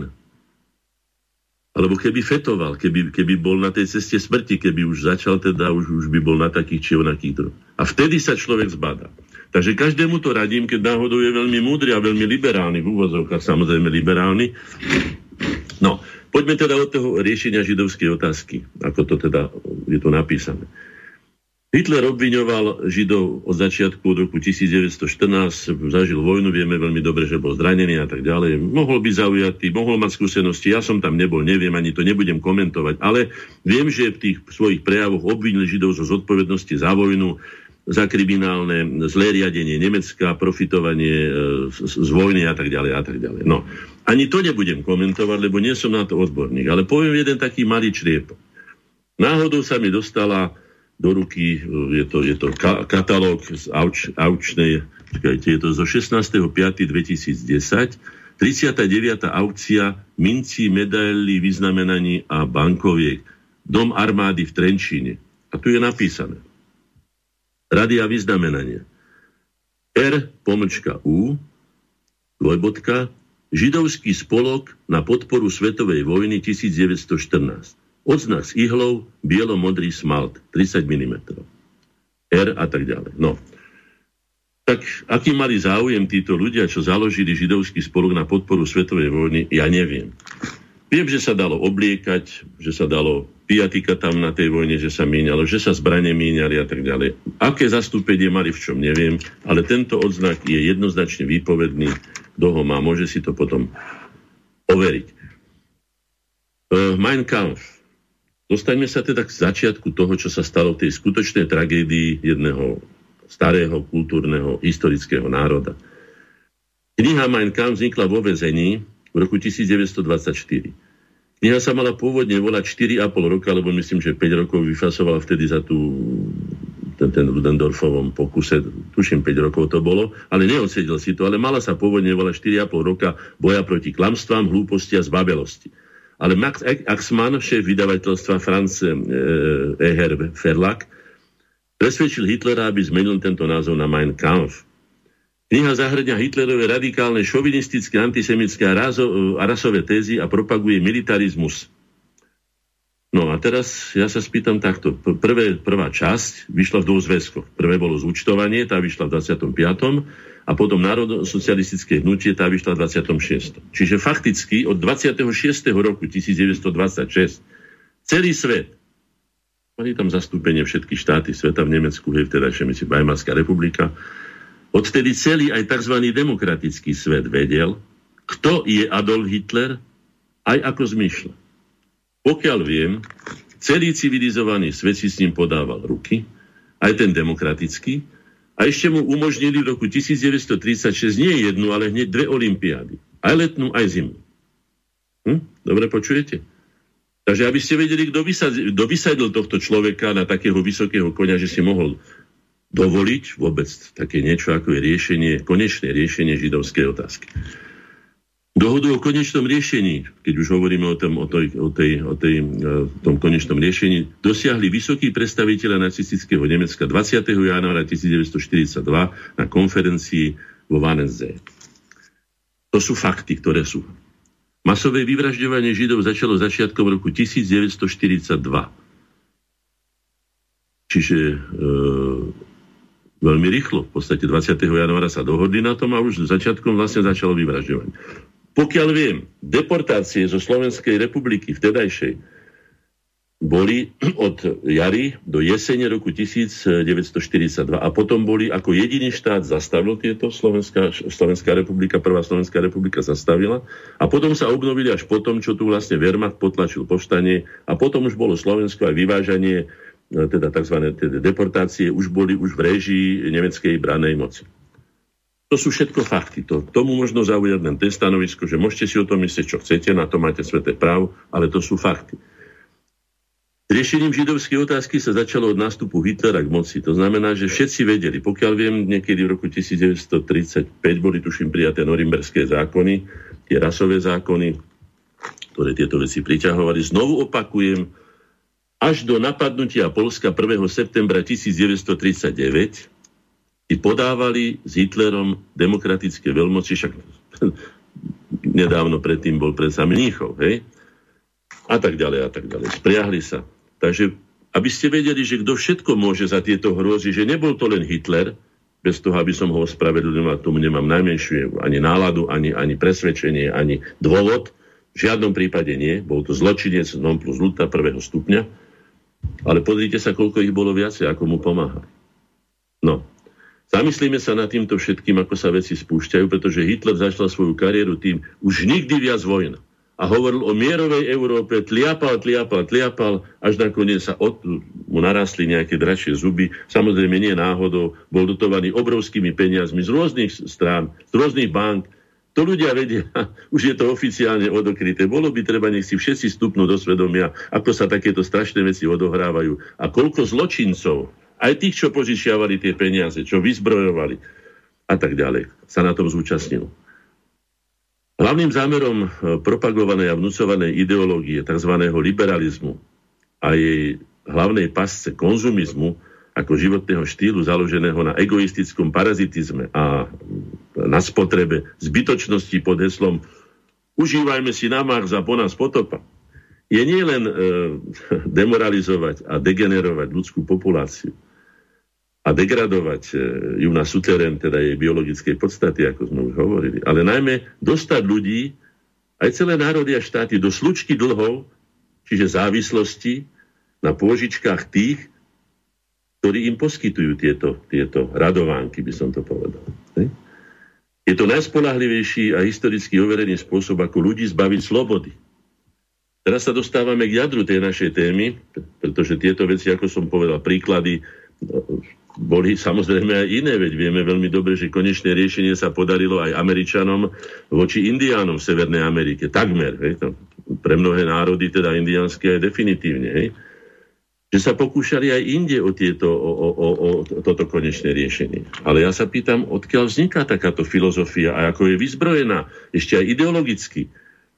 Tak som sa všeli ako vrtal v literatúre, hľadal som kade Hovorili sme o tom, že kto je vládcom sveta. Ja som povedal svoj osobný názor, hoci nie som teda odborník na, na ekonomiku alebo čo, ale povedal som, že vládcom sveta je môj, je to novotvar, alebo neviem, ako by som to nazval, je korupčný kapitál. Korupčný kapitál ako nemorálne množstvo peňazí, ktoré bolo nemorálne získané a spravidla býva aj nemorálne zneužívané. Ako som povedal, na vyzbrojovanie Hitlera a tak ďalej a na, na rozprúdenie toho, čo potom vyústilo v najväčšiu tragédiu, teda najväčšiu vojenskú alebo vojnovú tragédiu v dejinách ľudstva. Spôsob vlády no, je otrokárstvo. Zbavenie slobody, to je najlepšie, vidíte. Dneska, pokiaľ viem tie reály od pána profesora Staneka, Slováci sa tak rozbehli v hypotekárnych požičkách, hoci sa držali, dlho sa držali toho, čo sa hovorilo, že prikrývaj sa takým paplónom, alebo takou dekou, alebo takou perinou, akú máš, na akú máš. Nie, zadlžujú sa vo veľkom. To znamená, že zbavujú sa slobody. Lebo chcú žiť teraz a teraz chcú žiť na max, lebo chcú mať všetko. Hej? Okamžite to chcú mať a okamžite chcú poznať aj celý svet a ochutnať všetky jedlá, vypiť všetky, ja neviem, toto mal takú slabosť, už spomínaný môj Joško Bubák, ten autor slovenských bankoviek, nemyslím kvôli teda, že by sa opíjal, to nie, bol veľmi kultivovaný, ale obľuboval, že toto som ešte nepil, to si dám, to ochutnám a bol takým vášnivcom. No tak sú rôzne slabosti majú ľudia. No ale toto bola taká udržateľná, ktorá sa dala udržať na medzi, alebo to bol inteligentný človek. Ale sú ľudia, ktorí prepadnú tomu. Pozrite sa gamblerstvu. Kto má v rukách herne? Teraz sme podpisovali nedávno petíciu aj pri voľbách, proti, samozrejme, že aj ja proti hazardu. Formy získania. Si vš- uvedomte, že už to slovo reklama, ako klamanie, reklamanie, klam, klam, reklam, hej, má, má svoj obsah, ktorý keď sa do neho započúvame, tak nám mnoho povie. Klamanie, podvázanie, kladenie pasti, zneužívanie ľudských slabostí, zneužívanie vedeckých poznatkov. Áno, mám tu aj apel na našich vedcov, najmä psychológov, aby neposkytovali zločincom vedomosti také, ktoré potom použijú proti človeku a dostanú ho a zbavia ho úplne nielen slobody, ale aj zdravého rozumu. No už tak ja som našiel, už som to povedal mnoho razy, ale zopakujem to. Základné princípy sú charakterizované uh, frankfurtskou školou. Tá známa veta skazíme západ tak, že bude smrdieť, sa naplnila v takých tézach, ako je zavádzanie nového jazyka, zmena obsahu pojmov. No, treba, sa, treba urobiť Babylon, áno, treba všetko zamiešať. Už sme mali reláciu chaos ako stratégia. Potom ďalej, sexuálna výchova, šírenie homosexuality medzi deťmi. Mám tu desiatky fotografií, žiaľ vám ich neukážem, mám tu aj tú nešťastnú knihu, moja prvá knižka o sexe pre 4-5 ročné deti podkopávanie autority učiteľov a školy. podpora pristahovalectva ku zničeniu kultúrneho rázu zeme, rozširovanie užívania drog, neistý právny systém nastavený tak, že vlastne obete sa stanú zločincami alebo sú súdené ako zločinci. Hej? Ovládnutie oznamovacích prostriedkov, oslabovanie úrohy rodiny a tak ďalej. Stratégiou tých s ambicioznou svetovládnuť, to znamená, že rozhodovať aj o tom, že kto bude aké konečné riešenie na ňo padne, je obracať všetko hodnotné hore nohami. Napríklad aj tú pyramídu známu, ve to vieme, tieto znaky. Alebo povedzme hviezdu hore nohami treba otočiť sípu, ako satanistický symbol. Len spôsobiť chaos, potom vziať iniciatívu do svojich rúk a zmocniť sa vlády. Presne ako na Majdane. Alebo na mnohých iných miestach sveta. Lebo sa dostávame v podstate toho, že kto si vlastne môže dovoliť robiť konečné riešenie. Kto si môže dovoliť povedať, ako povedzme Bill Gates o tej zlatej miliarde, alebo iný, alebo rímsky klub dávno predtým, že treba rapidne znižiť počet ľudstva až o 6 miliard. No, to, už, to je starodávna správa. Jednou zo zbraní tejto, alebo teda z návrhov na riešenie cez túto, cez túto frankfurtskú školu je kritická teória toho tzv. kultúrneho marxizmu. Hej? Tam sa dostávame k jednej veľmi závažnej veci, ktorá sa odohrala vo svete už viackrát. Možno si spomínate, alebo určite si spomínate na ten konflikt Hutuov a Tuciov v Afrike. Tuciovia boli sústavne obvinovaní z toho, že môžu za všetko zlé, za všetky nešťastia, že všetko, čo je zlé, boli oni. Čiže nasadili im sú hlavu a urobili ich hromozvodou všetkého, čo sa nevydarilo, všetko bolo a nakoniec ich začali sekať mačetami normálne, ako keby to boli stromy, alebo keby to boli, ja neviem, zverdiva, alebo a tak ďalej. To znamená, že toto je prepracované. Kritická teória e, z autorov tejto frankfurtskej školy hovorí jednoznačne. Základom teórie je kritika každého piliera západnej civilizácie ako rasistického, sexistického, antisemického a despotického. Ďaka čomu je Západ narušený, naša história je pošpinená, naši predkovia sú očiernení, naša kultúra je pod útokom, naši ľudia sú oddelení od svojich rasových a kultúrnych koreňov, sú plní falošnej e, viny, a falošnej morálky. Samozrejme, aj to vnúcovanie viny má svoje. Keď vám niekto vnúti vinu, tak pochopiteľne, že vám zrazí aj sebavedomie. To je pochopiteľné. Boli to teoretici e, frankfurtskej školy, ktorí nakazili studnicu západných akademických inštitúcií. Poznáte to, ak si to prečítate, ja som to odporúčil, ak mi neveríte, na, kliknite si na, na, na internete www.frankfurtská škola a tam toto všetko nájdete. Nájdete to tam, hej? Áno, nenávisťou voči všetkému západnému, voči teda našej civilizácii, lebo my patríme, aj keď sme na rozhraní civilizácie, ale patríme viac menej k západnej civilizácie. Posledný Roland je, myslím, že Bardejové. No, to nás jednoznačne, tam sa už samozrejme miešajú, sú tam aj pravoslavné kostoly a tak ďalej a tak ďalej. Takže kritická, všetko je zlé, áno, všetko ako je ľahké. Na tomto sa pomohlo uh, zvíťaziť vo voľbách aj pánovi Matovičovi, aby sme boli konkrétni tu. Áno, treba všetko kritizovať, všetko je zlé. Lebo Fico, lebo Fico hento, Fico tamto, ja ne, neviem, mám prečo mať rád pána Fica, nebudem o tom ani žiadneho politika špeciálne. Ale urobiť jeden generálny terč z čohokoľvek alebo z kohokoľvek je jednak nespravodlivé a jednak je to aj pre davy alebo masy. Je to veľmi, veľmi ako také, také žiadané, oblúbené, lebo za všetko môže niekto iný. Nie ja svojou lenivosťou, alebo neschopnosťou, alebo neviem čím všetkým, nedozdelanosťou.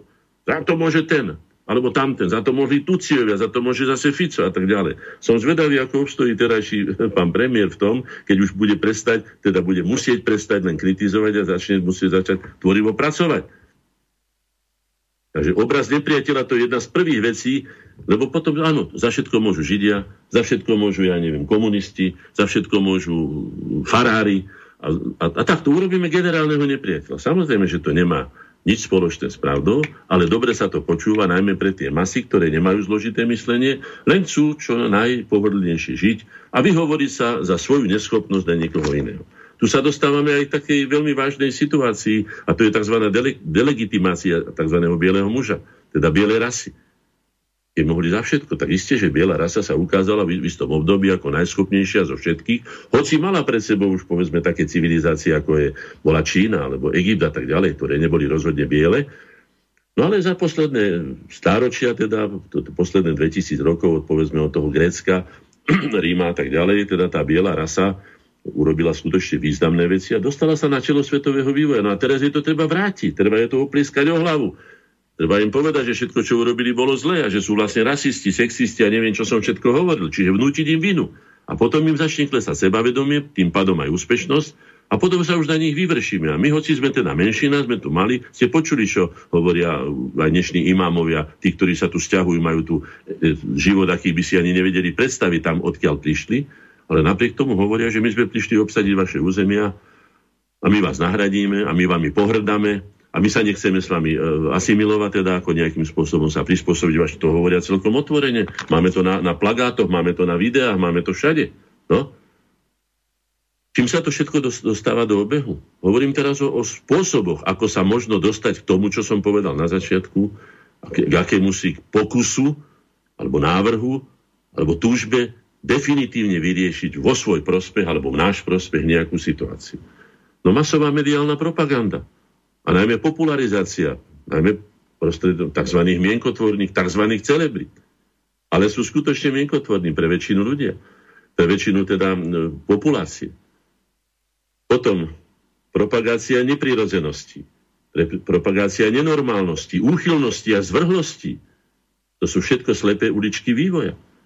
Slepé uličky. Tam nás treba nahnať a potom už vybereme, veď už teraz máme, ja neviem, či sa to ešte podarí revitalizovať, veď už Európa celkovo, ale aj Sloven, Slováci, ktorí tento problém nikdy nemali a paradoxne ho majú konečne vo vlastnom, ako tak relatívne teda, ale predsa len najviac slobodnom štáte, aký kedy mali a oni vymierajú. Áno, miesto, aby budovali vlastný štát, Slováci, hovorím, áno, za, za nás hovorí. Chodia budovať zase len e, Londýny a ja neviem, Paríže, lebo ja neviem, kde to chodia, do Ameriky, hej. Tuto máte roboty, som to povedal tisíc razy, pre tri slovenské národy je tu roboty, zanedbanej, aj vynútenej, dobehnú to, čo sme zameškali. A potom z toho vznikne tzv. z týchto zvrhlostí, úchylností, keď sa toho človek preje, lebo takýchto vecí sa človek veľmi rýchlo preje. O tom by mohli hovoriť sexuológovia, ktorých poznám mnoho, alebo iní, ako sú tu vyžité deti, ktoré už nedokáže nič zrušiť už v 20 rokoch. Znušovanie života v očiach ľudí presítenosť. V starozákonných knihách sa o tom hovorilo obžerstvo. Patrilo to hlavným, hlavným e, hriechom, pretože vedeli, čo taký, taký presítený, otrávený, unudený človek už ho nič nebaví a už som, to som už mal, to som už videl, to som už jedol a nechcem a táno. Takže to vieme, vieme to aj z rozprávok o tých pyšných princeznách, ktoré potom musel nejaký slovenský Janko prísť rozosmiať, lebo sa už ani usmiať nevedeli, hoci im nič v živote nechýbalo, len motivácia. A o to tu ide. Demotivácia hlavne najmä mladých ľudí pozitívnemu vzťahu životu. Veď typickým príkladom je ideológia zániku je keep calm, calm and, and, and zomri. Áno, and die. Áno, zomri. Veď to je trestné, to na našich školách je, videli sme to jasne, ešte tam chodí aj, e, neviem ako sa volá ten biskup, Bezák sa volá, alebo ako, ne? Myslím, že Bezák. Počujeme sa? Áno, počujeme sa, Áno. Bezák je to. Áno, vedomé aj komerčne výhodné a mladým ľuďom škodiace umožňovanie čo najväčší čas stráviť so slúchadlami, ktoré majú 24-hodinové vysielania. Ten človek sa nestihne ani sám ujasniť, kto je a čo chce. On je sústavne znásilňovaný. Je v, navyše je v neskutočnom svete. Si predstavte, že ten človek, ktorý stále žije na zábavách s takou či s onakou kapelou, na takých a takých stretnutiach, s takými a takými vymývačkami, tým, tým, tým e, vymýva, vymývaním mozgom, hej? brainwashing, hej? On je naprosto nepripravený na reálny život a riešenie problémov v praxi, to znamená, že je odsúdený na smrť, na zánik, na neúspech, áno. Toto je všetko vedomá príprava, aby sa nás bavili. Tí, ktorí chcú mať z nás len tú zlatú miliardu. Potom ďalej, poďme ďalej. Čo ďalej? Degeneratíva. Jedným z najhorších degeneratív, a to sa týka nielen človeka, ale keď vidím tých degenerovaných psíkov, ktorí chodia venči tam, samozrejme pred vlastné dvere, ja neviem, ako tí ľudia vnímajú kultúru, však teda chodia tam aj oni, to sa rozpada, tam je spustu sporov, všelijakých vecí, no nebudem to rozširovať po tej stránke, ale my vieme, čo tam sa hrajú deti. Ja som sám bol očervovať môjho staršieho syna, si to pamätám, keď do piesku chodili títo, že tam mal kadejaké tieto parazity v sebe ako dieťa. No, očervovať potom. Pohodlie je jedno z najsilnejších degeneratív, ktoré vôbec na človeka pôsobí. Veď čo z toho psa môže byť, keď len leží tam alebo hen tam a ide od misky ku miske a potom ho dva razy za deň vyvenčie.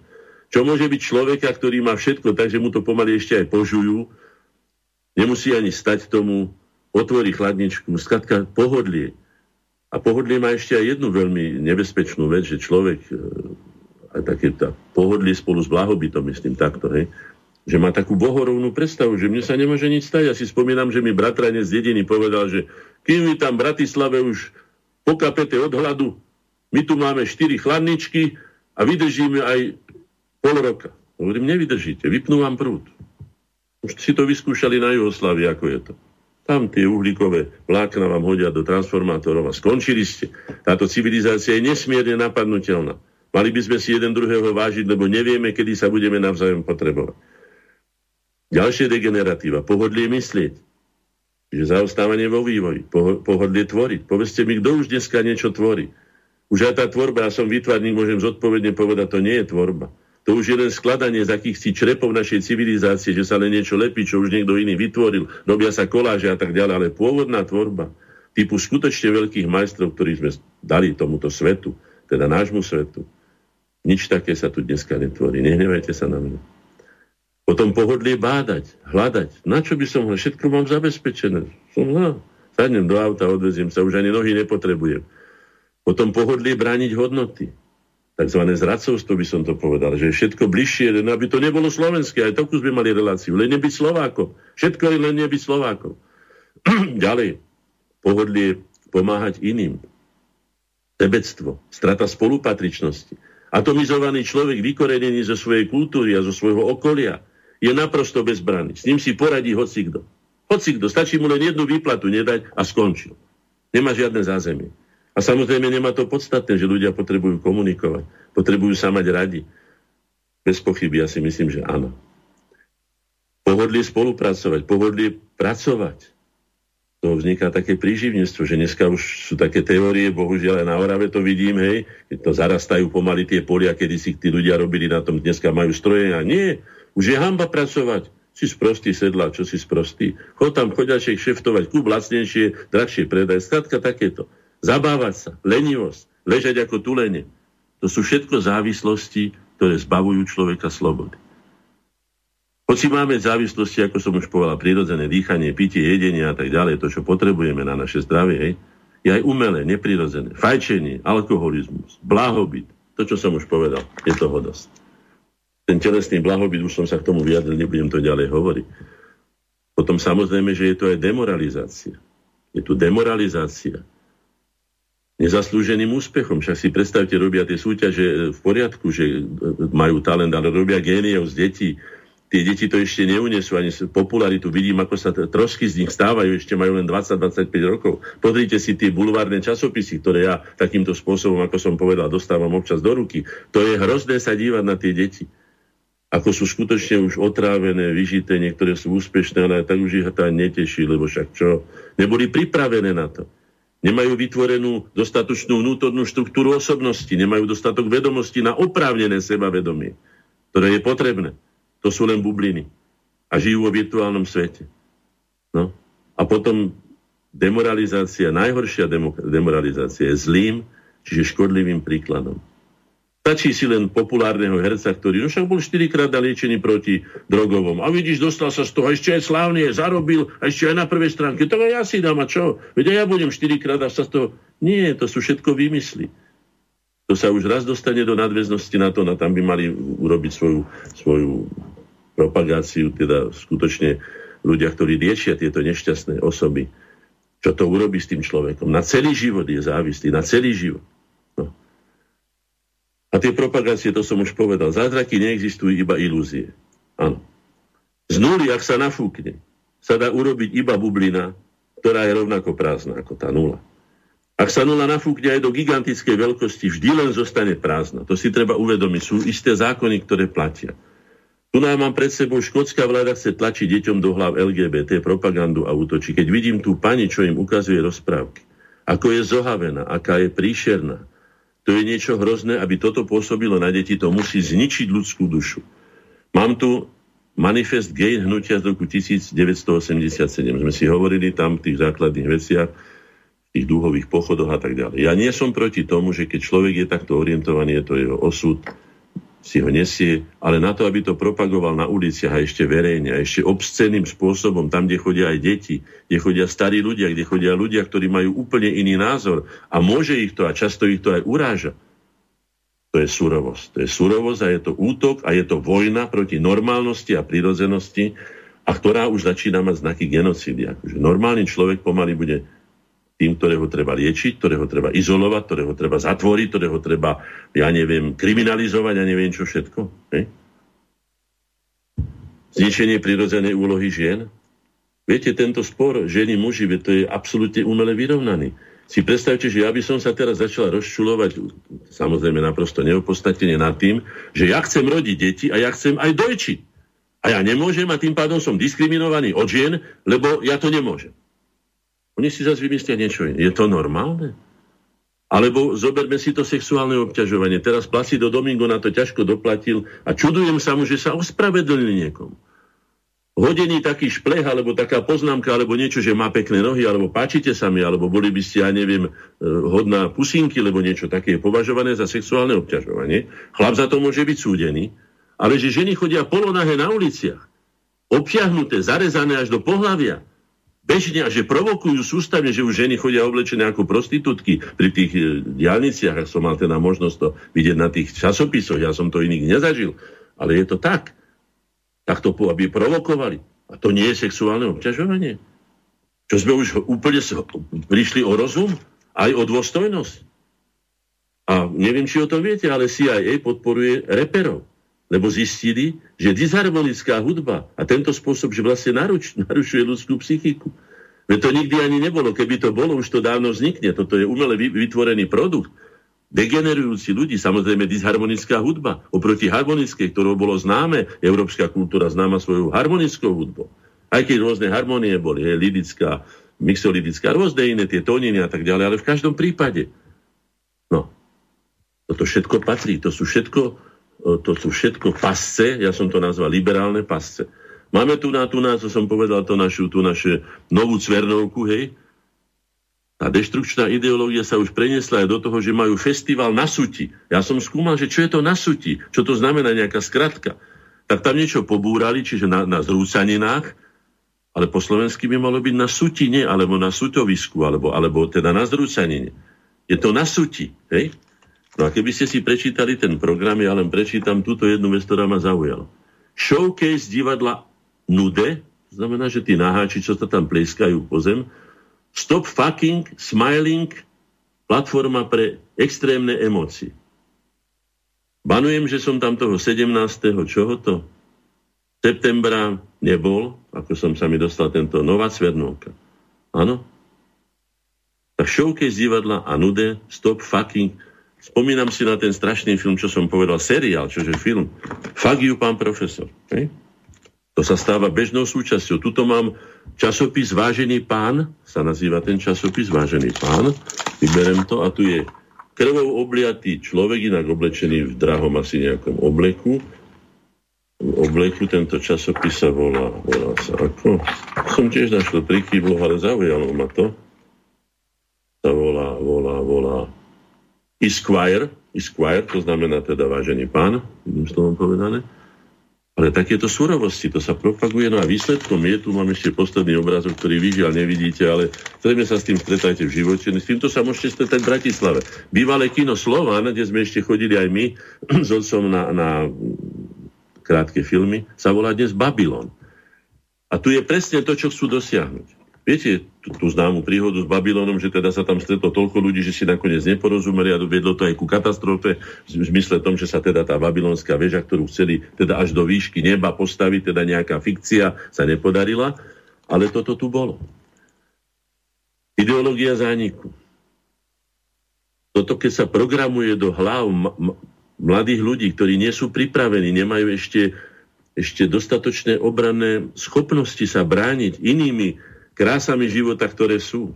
Ja som, neviem, či som to naivne neurobil, ale som povedal, že keď neviete prebudiť slovanské ženy, ktoré, ako som povedal, že Slovania, tak ako aj iní, vymierajú, že slovanské ženy boli veľmi plodné, nakoniec aj tie rodiny boli plodné, že skúste dať kolova takým tým, ja neviem, 15-ročným dievčatám tej 9. triede, dať kolovať bábetko na rukách. či to v nich neprebudí. Ja neviem, či som skutočne už staromodný, alebo či som taký naivný, ale neverím, že sa podarí za jednu generáciu, pretože toto všetko trvá len asi 25 rokov. Toto, čo my tu prežívame. a takú devastáciu ľudskej morálky, a teraz nehovorím o morálke ako o niečom takom vypreparovanom, ale morálke ako úcty k hodnotám, aj úcty hodnotám e, svojej vlastnej dôstojnosti, osobnej. Ja si neviem predstaviť, že by som bol schopný tolerovať, aby moje dieťa bolo pornohercom aby sa predával týmto najponižujúcejším spôsobom ako kus mesa za akýchkoľvek podmienok alebo za akékoľvek peniaze. Ne, nepripada to do úvahy. A prežili sme život normálny, prirodzený, so všetkými vecami, ktoré k tomu. A nik, nič nám nechýbalo. Ani, ani bordely, ani tie utiče, či jak sa to teraz volá, ja neviem, čo všetko tam je. Hej? Takže čo s tým? Tu si treba uvedomiť, že sme skutočne brani do pasce. Tuto mám odfotenú bratislavskú reláciu, vlastne reštauráciu, ktorá sa volá Med Drop. Takže keďže som angličtiny maturoval, tak som si preložil, že med znamená šialený, šibnutý, zbláznený, zúrivý, besný. No tak šialená, besná, zbláznená, zúrivá kvapka. A máte tam súložiacu smrtku s človekom. Tam ho máte na obruse, máte ho dokonca na stole, nakreslenú, čiže nedá sa zmazať. Je tam. Sú smrtky, ktoré si pripíjajú tam pohárikmi. Tuto ich mám pred sebou. Nevidíte? Naproti je, hneď naproti je kaviareň Kvety zla od Bordlera, je tam aj Bordlerová. Ja sa pýtam, a kde sme? Sme v Paríži snať? Alebo sme v Londýne? Soho? Nie je to náhodou slovenský, slovenský korzo? Nemali by sme sa náhodou charakterizovať? Alebo sa ukázať, čo nám je vlastné? My sa zbavujeme identity sami dobrovoľne. To kam sa chceme dostať? Toto je jeden zo spôsobov, ako nás vynulovať, ako nás vygumovať, ako nás stratiť, ako nás hodiť do tej priepasti zabudnutia. Tie techniky ovládania ľudí a dávu, zneužívanie ľudských slabostí, telesných púdov, pohlavných teda najmä, príjemnosti a tak ďalej. Tento liberálny mor, obracať všetko dolu hlavou, ako som už povedal, tzv. liberálne v skutočnosti je deštrukčný. Aj liberálna výchova to je vlastne nevýchova, veď to dieťa potrebujete formovať, veď formujete aj stromček, formujete aj záhradku, urobíte si záhonček. Keď si máte stromček, tak predsa tie prebytočné, ktoré ho vyčerpávajú a sú jalové, odstrihnete, zapírite ho. Niekto dokáže nádherným spôsobom aj umelecky dokonca formovať tie stromčeky, čiže ich upgradeuje, by som povedal. Povyšuje ešte aj na umelecké, aj užitkové dielo ľudské. Pod maskou humoru sa pácha veľa škôl, všetko sa tvári, že to bola sranda, však to len sranda je. To nie je sranda. Oni propagujú, sústavne propagujú smrť. Keď si prejdete tých 150 či 300 kanálov, čo je na UPC, ktoré aj my máme kvôli telefónu, sme si ho dali, tak tam nájdete myšlienky zločinca, myšlienky vraha, e, a takéto veci, to tam máte jedno za to a už sa pomaly nedostanete ani k prírodopisnému seriálu a tak ďalej. V tejto súvislosti ma napadol aj Voskovec s Verichom, ktorí mali to osvobozené divadlo a, mali, a propagovali tú tzv. osvobozenú domácnosť. No, ja si vážim pána Vericha, videl som mnohé veci, mnohé múdre veci povedal, ale táto osvobozená domácnosť je predovšetkým osvobozená od ženy. A žena je základom rodiny. Ak žena nebude predovšetkým nielenže zamestnankyňou, ale aj kráľovnou rodiny, matkou, so všetkými tými, tými, tými vznešenosťami, ktoré k tomu patrí, samozrejme, že aj povinnosťami, ale tým všetkým aj s tou spoločenskou úctou. A samozrejme rodina zahynie. My muži, poviem to aj za seba, je to tak jednoducho, však som 30 rokov prežil, ako som sa už aj priznal, väčšinou mimo rodiny, v službe národu a vlasti, ak sa vraví, ale keby som nemal ženu, ktorá sa stará poctivo o rodinu, chodí s deťmi, učí sa, chodí na krúžky, píše s nimi úlohy, a tak už by som mal dávno rozbitú rodinu.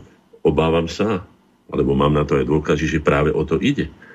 Ale ja sa pýtam, prečo ideme tlmiť rodinu a prečo ideme tlmiť e, e, e, materstvo a, a rodičovstvo a, a deti, ich výchov práve tam, kde ideme vymierať. Prečo sa to nerieši tam, kde skutočne sa teda ne, ne, som povedal, nekontrolovane, aj nerozumne a je to aj na našom území Slovenska, v cigánskych osadách, veď sme to povedali mnoho razy. Ak nemáš na to, aby si mohol deťom dať dôstojne výchovu, dôstojnú výživu, dôstojné vzdelanie, pomôcť im k dôstojnému žitiu, tak to je zločin na tých deťoch. Tie deti sú obete takéhoto spôsobu života. Ja sa spýtam, a prečo ich netrestajú?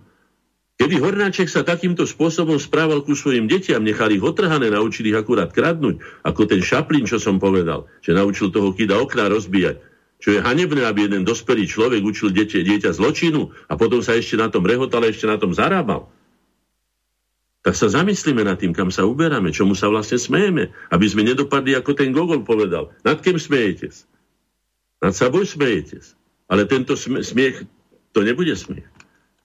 To bude škrípanie zubami. Lebo sa už píše o tom, že súčasný liberalizmus je novodobým fašizmom. A keď som si rôzne, rôzne, rôzne e, formulácie, čo je to vlastne fašizmus, uvedomoval, tak som si uvedomil aj to, že fašizmus je totalitná vláda veľkokapitálu, pretože nikto iný si nemôže totalitnú vládu dovoliť, len veľkokapitál, ktorý si môže dovoliť kúpiť aj verejnú mienku, aj médiá, aj politikov, aj všetko, teda tí najbohatší. No a tí, keďže majú záujem zdegenerovať tých ostatných, no tak im povedia, no tak no, daj si, šňupne si, ako to povedal ten Truman. Dáme si skladačku, či ja už ani neviem čo. šupneme si a uvidíme, či tak nejako to bolo. Už si to nepamätám presne. To by mal byť jeden z tých, ktorí by mali riadiť na štát. Liberálne tézy vyvolávajú značné pochybnosti, e, ktoré systematicky zosumarizoval americký židovský intelektuál e, Johan Jakob Goldberg vo svojej knihe Liberálny fašizmus. Tak Židia, keď hovoria o liberálnom fašizme, tak asi majú s tým skúsenosti a vedia, o čom hovoria. Tajná história americkej lavice je pod, pod uh, titul toho, hej. Pojem liberálny fašizmus si vypožičal uh, od jeho pôvodného autora aj britský priekopník sci-fi literatúry uh, George Wells, ktorý už v roku 1932 avizoval, že liberalizmus sa pozviecha z popola ako bajný vtak Fénix a vráti sa v podobe osvieteného nacizmu. No osvietený nacizmus to je asi také, taký oxymoron, ako je pozitívna diskriminácia. No? No, pozitívna diskriminácia nie je až Ja viem presne, čo to je, ale to je nelogičné. Ale... Diskriminácia nikdy nemôže Chcel som povedať len toľko, že pod pozitívnou diskrimináciou rozumieme privilégia. Veď to vám hovorím, že nikdy nemôže byť pozitívna. Aké privilégia? No, právajme sa, ako som to už povedal, koľko ľudí potrebuje jeden človek na prežitie jedného normálneho e, života, že sa potrebujeme navzájom. Len dohromady všetci ľudia, ktorí tu žijú, vedia všetko na to, aby život išiel tak, ako ide. My si nemôžeme vyberať len niekoho a niekto sa privilegovaná vrstva, veď už sme to zažili. To sú segregačné teórie, veď to je rasizmus, či názorový, či, či, či mocenský, alebo politický, alebo etnický, to je jedno, je to rasizmus, to sú všetko odsudenia hodné ideológie. Preto som povedal, že Slováci sa nemusia hambiť, ani si nemusia sypať popol na hlavu, ani za ten slovenský štát, ktorý toľko napádajú 39-45, pretože my sme ani fašizmus, ani nacizmus a ani komunizmus, ani žiadnu totalitnú, ani segregačnú ideológiu, ktorá by buď jednu triedu na druhú, alebo ja neviem, jednu rasu na druhú vyzdvihovala. My sme to nikdy neurobili, ale boli sme spravidla obeťami tohto experimentu, tohto, nechcem povedať, že neludského, lebo to ľudia vymysleli, ale protiludského a týchto protiludských experimentov. No? Tak si len uvedomte, že ak by sme prijali istambulský dohovor, tak si napríklad dieťa môže vybrať svoje pohlavie. Rodová ideológia okrem iného tvrdí, že nezáleží na ako v rodenom biologickom pohľavi jednotlivca.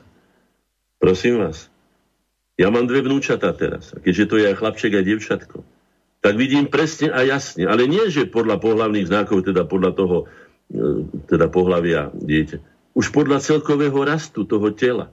Ja ako výtvarník zvlášť to vidím jasne, už tá panva je inak postavená to, to dievčatko je vláčnejšie, mekšie na dotyk ako ten chlapec, ktorý ako strúnka, ako strúna, však Filip hraje hokej, hej. No. Takže čo to bude niekto blúzniť? Veď tam jasne nás vovádza do omilu. Chce spôsobiť chaos. Veď je to útok proti prírodzenosti. Čo si môže dieťa vybrať po hlavie? A ak sú také nešťastné jedince, ktorým sa to skutočne pomotá, takže teda nie je to ani také, ani také, Tých treba nie lutovať, ale treba im pomôcť. Treba im pomôcť, treba, ak sa to dá nejako operovať, ak sa to dá prevaliť na jednu či druhú stranu, na chlapca či na dievča, nech sa im pomôže, ale robiť z toho Sandrbália, robiť z toho e, ešte dúhové prajdy, teda akože hrdosť, že som akože ani sa neviem, ani vlastne neviem, čo som. Veď to je aj, na psychiatriu, to nie je len fyziologická chyba, to je do, doslova psychická, vážna psychiatrická porucha, keď už niekto nevie, kam patrí a čo je. Istanbulský dohovor je namierený aj proti tradíciám a zvykom. No, akýkoľvek fyzický kontakt je trestný čin, to znamená, že e, danie pozadku die, dieťaťu, alebo ako u nás bolo zvykom, teda aspoň v mojej škole, že sme dostali, že ma vyťahali za uši, alebo aj iných, alebo že sme dostali buráky, neviem, či to vy poznáte, alebo škerec sa to volalo že sa tak ako oprel e, a tak sa do vlasov sa skrátka urobilo taký pohyb. Je to, no, e, bolo to také trošku aj bolestivé, najmä to bolo ponižujúce, keď ten učiteľ to urobil a my sme už vedeli, kde je naše miesto, pretože učiteľ mal autoritu. Čo sme boli ako nepozorní a teda rozšantení a neviem čo všetko, ale keď prišiel pán učiteľ do školy alebo pani učiteľka, tak sme jednoducho zrazili aj my najživší, ja som teda patril medzi veľmi živé deti, zrazili opätky a jednoducho sme to je pani učiteľka, to nebola nejaká, ja neviem, jak sa to teraz tomu nadáva, alebo, ale rozhodne fagiu pán profesor nepripadalo do úvahy ani na to pomyslieť. To je doslova zvrhlosť. A potom istambulský dohovor. Dozorovať bude tzv. grévio, zložené zo 12 žien a troch mužov, ktorí už zo znenia e, toho istambulského dohovoru musia byť gender pozitívni. Dobre počuje. Čiže nie z normálnych ľudí, ktorí by mali o tom rozhodovať, ale len takýto gender pozitívny. Hej? Tá ideológia nemá nejaký odskúšaný vedecký základ. To si treba tiež uvedomiť. Istanbulský dohovor otvorí dvere pre azyl kohokoľvek, akéhokoľvek utečenca, ktorý tvrdí, že je rodovode diskriminovaný. Povedzte mi, kto to môže zistiť, keď nevieme zistiť ani totožnosť tých ľudí, lebo majú spustu falošných dokladov. Nevieme, kto je z ISISu, kto je, ja neviem, z čoho všetkého, kto je vyškolený vraha terorista, kto sem prišiel skutočne ako zúbožený. Nevieme to. Nemáme tu poriadok. Potom znovu opakujem, zo zdravotného dôvodu vidíte, aká sa teraz vyskúšala svetová, svetová koronavírus. Hej?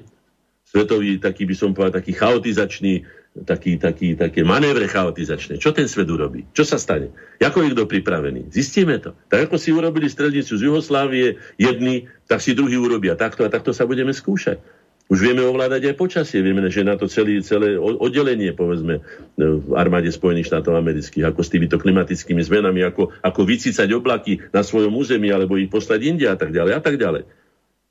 Istambulský dohovor ideológia, ako bol fašizmus, komunizmus bez vedeckého základu.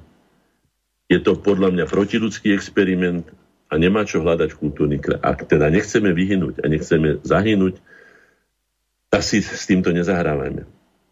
Vieme, že najvyšší súd Českej republiky už rozhodol, že muslimskí azilanti a teda môžu v českých školách nosiť hijaby, burky, kaftany, fezy, čádory, jarmulky a jakékoľvek iné odevy a tak ďalej a tak ďalej. Aká je to tolerancia? Už sme o tom hovorili, veď si uvedome, že tolerancia platí na obidve strany. Nie, že ja musím byť tolerantný voči tomu, kto sem príde a potrebuje moju pomoc a vám povie, ten kríž sa mi tu nepáči. No ja poviem, mne sa nepáči tvoj hyča. No a už sme doma. Ale myslím si, že my tu máme domysel a my si máme brániť svoju kultúru, veď sme predsa nositeľmi niečo, čo tu stáročia a tisícročia vytvárali naši predkovia.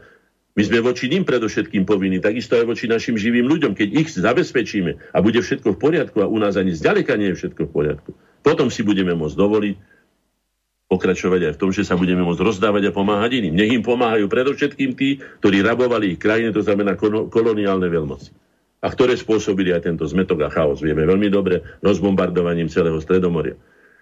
Povedzme si, čo, čo je našou budúcnosťou, súčasná generácia, naše deti. Áno, naše deti, keď to počujem, až ma pri srdci zaboli.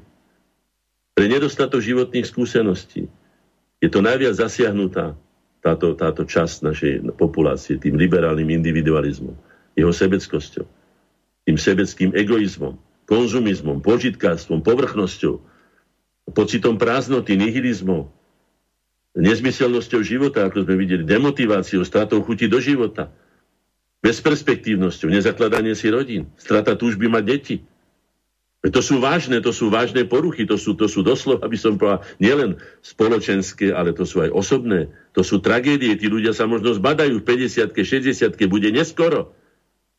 A tieto deti sú vyžité, ešte ani nežili. A priživujú sa na rodičoch, to je ten mama hotel, to je známa vec, a na spoločenských výhodách. Len daj, daj, daj, štát, daj. Namiesto spevu rev, rockery, rapery, namiesto úspevu grimasa. Chodím s nimi dennodenne. Dennodenne chodím do toho jedného z najväčších tunáša, chodím do tej rašej električkou. Som som to povedal mnohokrát s tými mladými ľuďmi. Keby ste počuli ich témy, ak vôbec rozprávajú, nemajú zaštoplované, ako sa vraví ľudovo, uši tými, tými slúchadlami, ktoré im vymývajú 24 hodín, koľko ich vlázu počúvať. Neviem, či s tým hádam nespajú. Hej? Viete, čo mi napadlo? Je mi to strašne ľúto, pretože sú to naše deti. A je to naša budúcnosť. A ak toto má byť naša budúcnosť, to znamená, že sme bez budúcnosti. Alebo sme so strašnou budúcnosťou. Že to nie je generácia, ale že je to degenerácia. Že sú to konzumní netvory. Netvory v tom zmysle, že netvoria nie netvorí, ako že by boli z rúdy vzhľadovo. Sú to pekní ľudia. Nič im nechýba tým ľuďom. Ani vzdelania. Dokonca ho majú možno, že ešte viacej, ako ho máme my. Ale to podstatné, tá ambícia, radosť zo života, to, čo sme mali my, čo sme teda akékoľvek chudobné detstva prežili, ale nikto nás neobral o radosť zo života. Sme sa videli výskať, tešiť sa zo všetkého. Gulky sme hrali, stalo to korunu, 100 kusov. Sme sa vedeli vyhrať s gumičkou. Sme si vytvárali pištolky, praky, neviem čo všetko. Zle jedno skrátka, nedá sa to porovnať. Nebudem hovoriť o vzhľade, ako vyzerajú dneska 14, 15, 16 ročné dievčatá, ktoré sa už nikdy nevrátia k normálnej ženskej postave. Áno, tá degenerácia čo hovorí? Všetko pre mňa, mňam, mňam, mňam, mňam, mňam. A pre systém nič. Ale taký systém neexistuje, ktorý sa len rabuje a nič sa do ňoho nedáva. Následok? Starneme a vymierame. A tuto mám pred sebou knižku pána profesora Churu, som mu spomínal.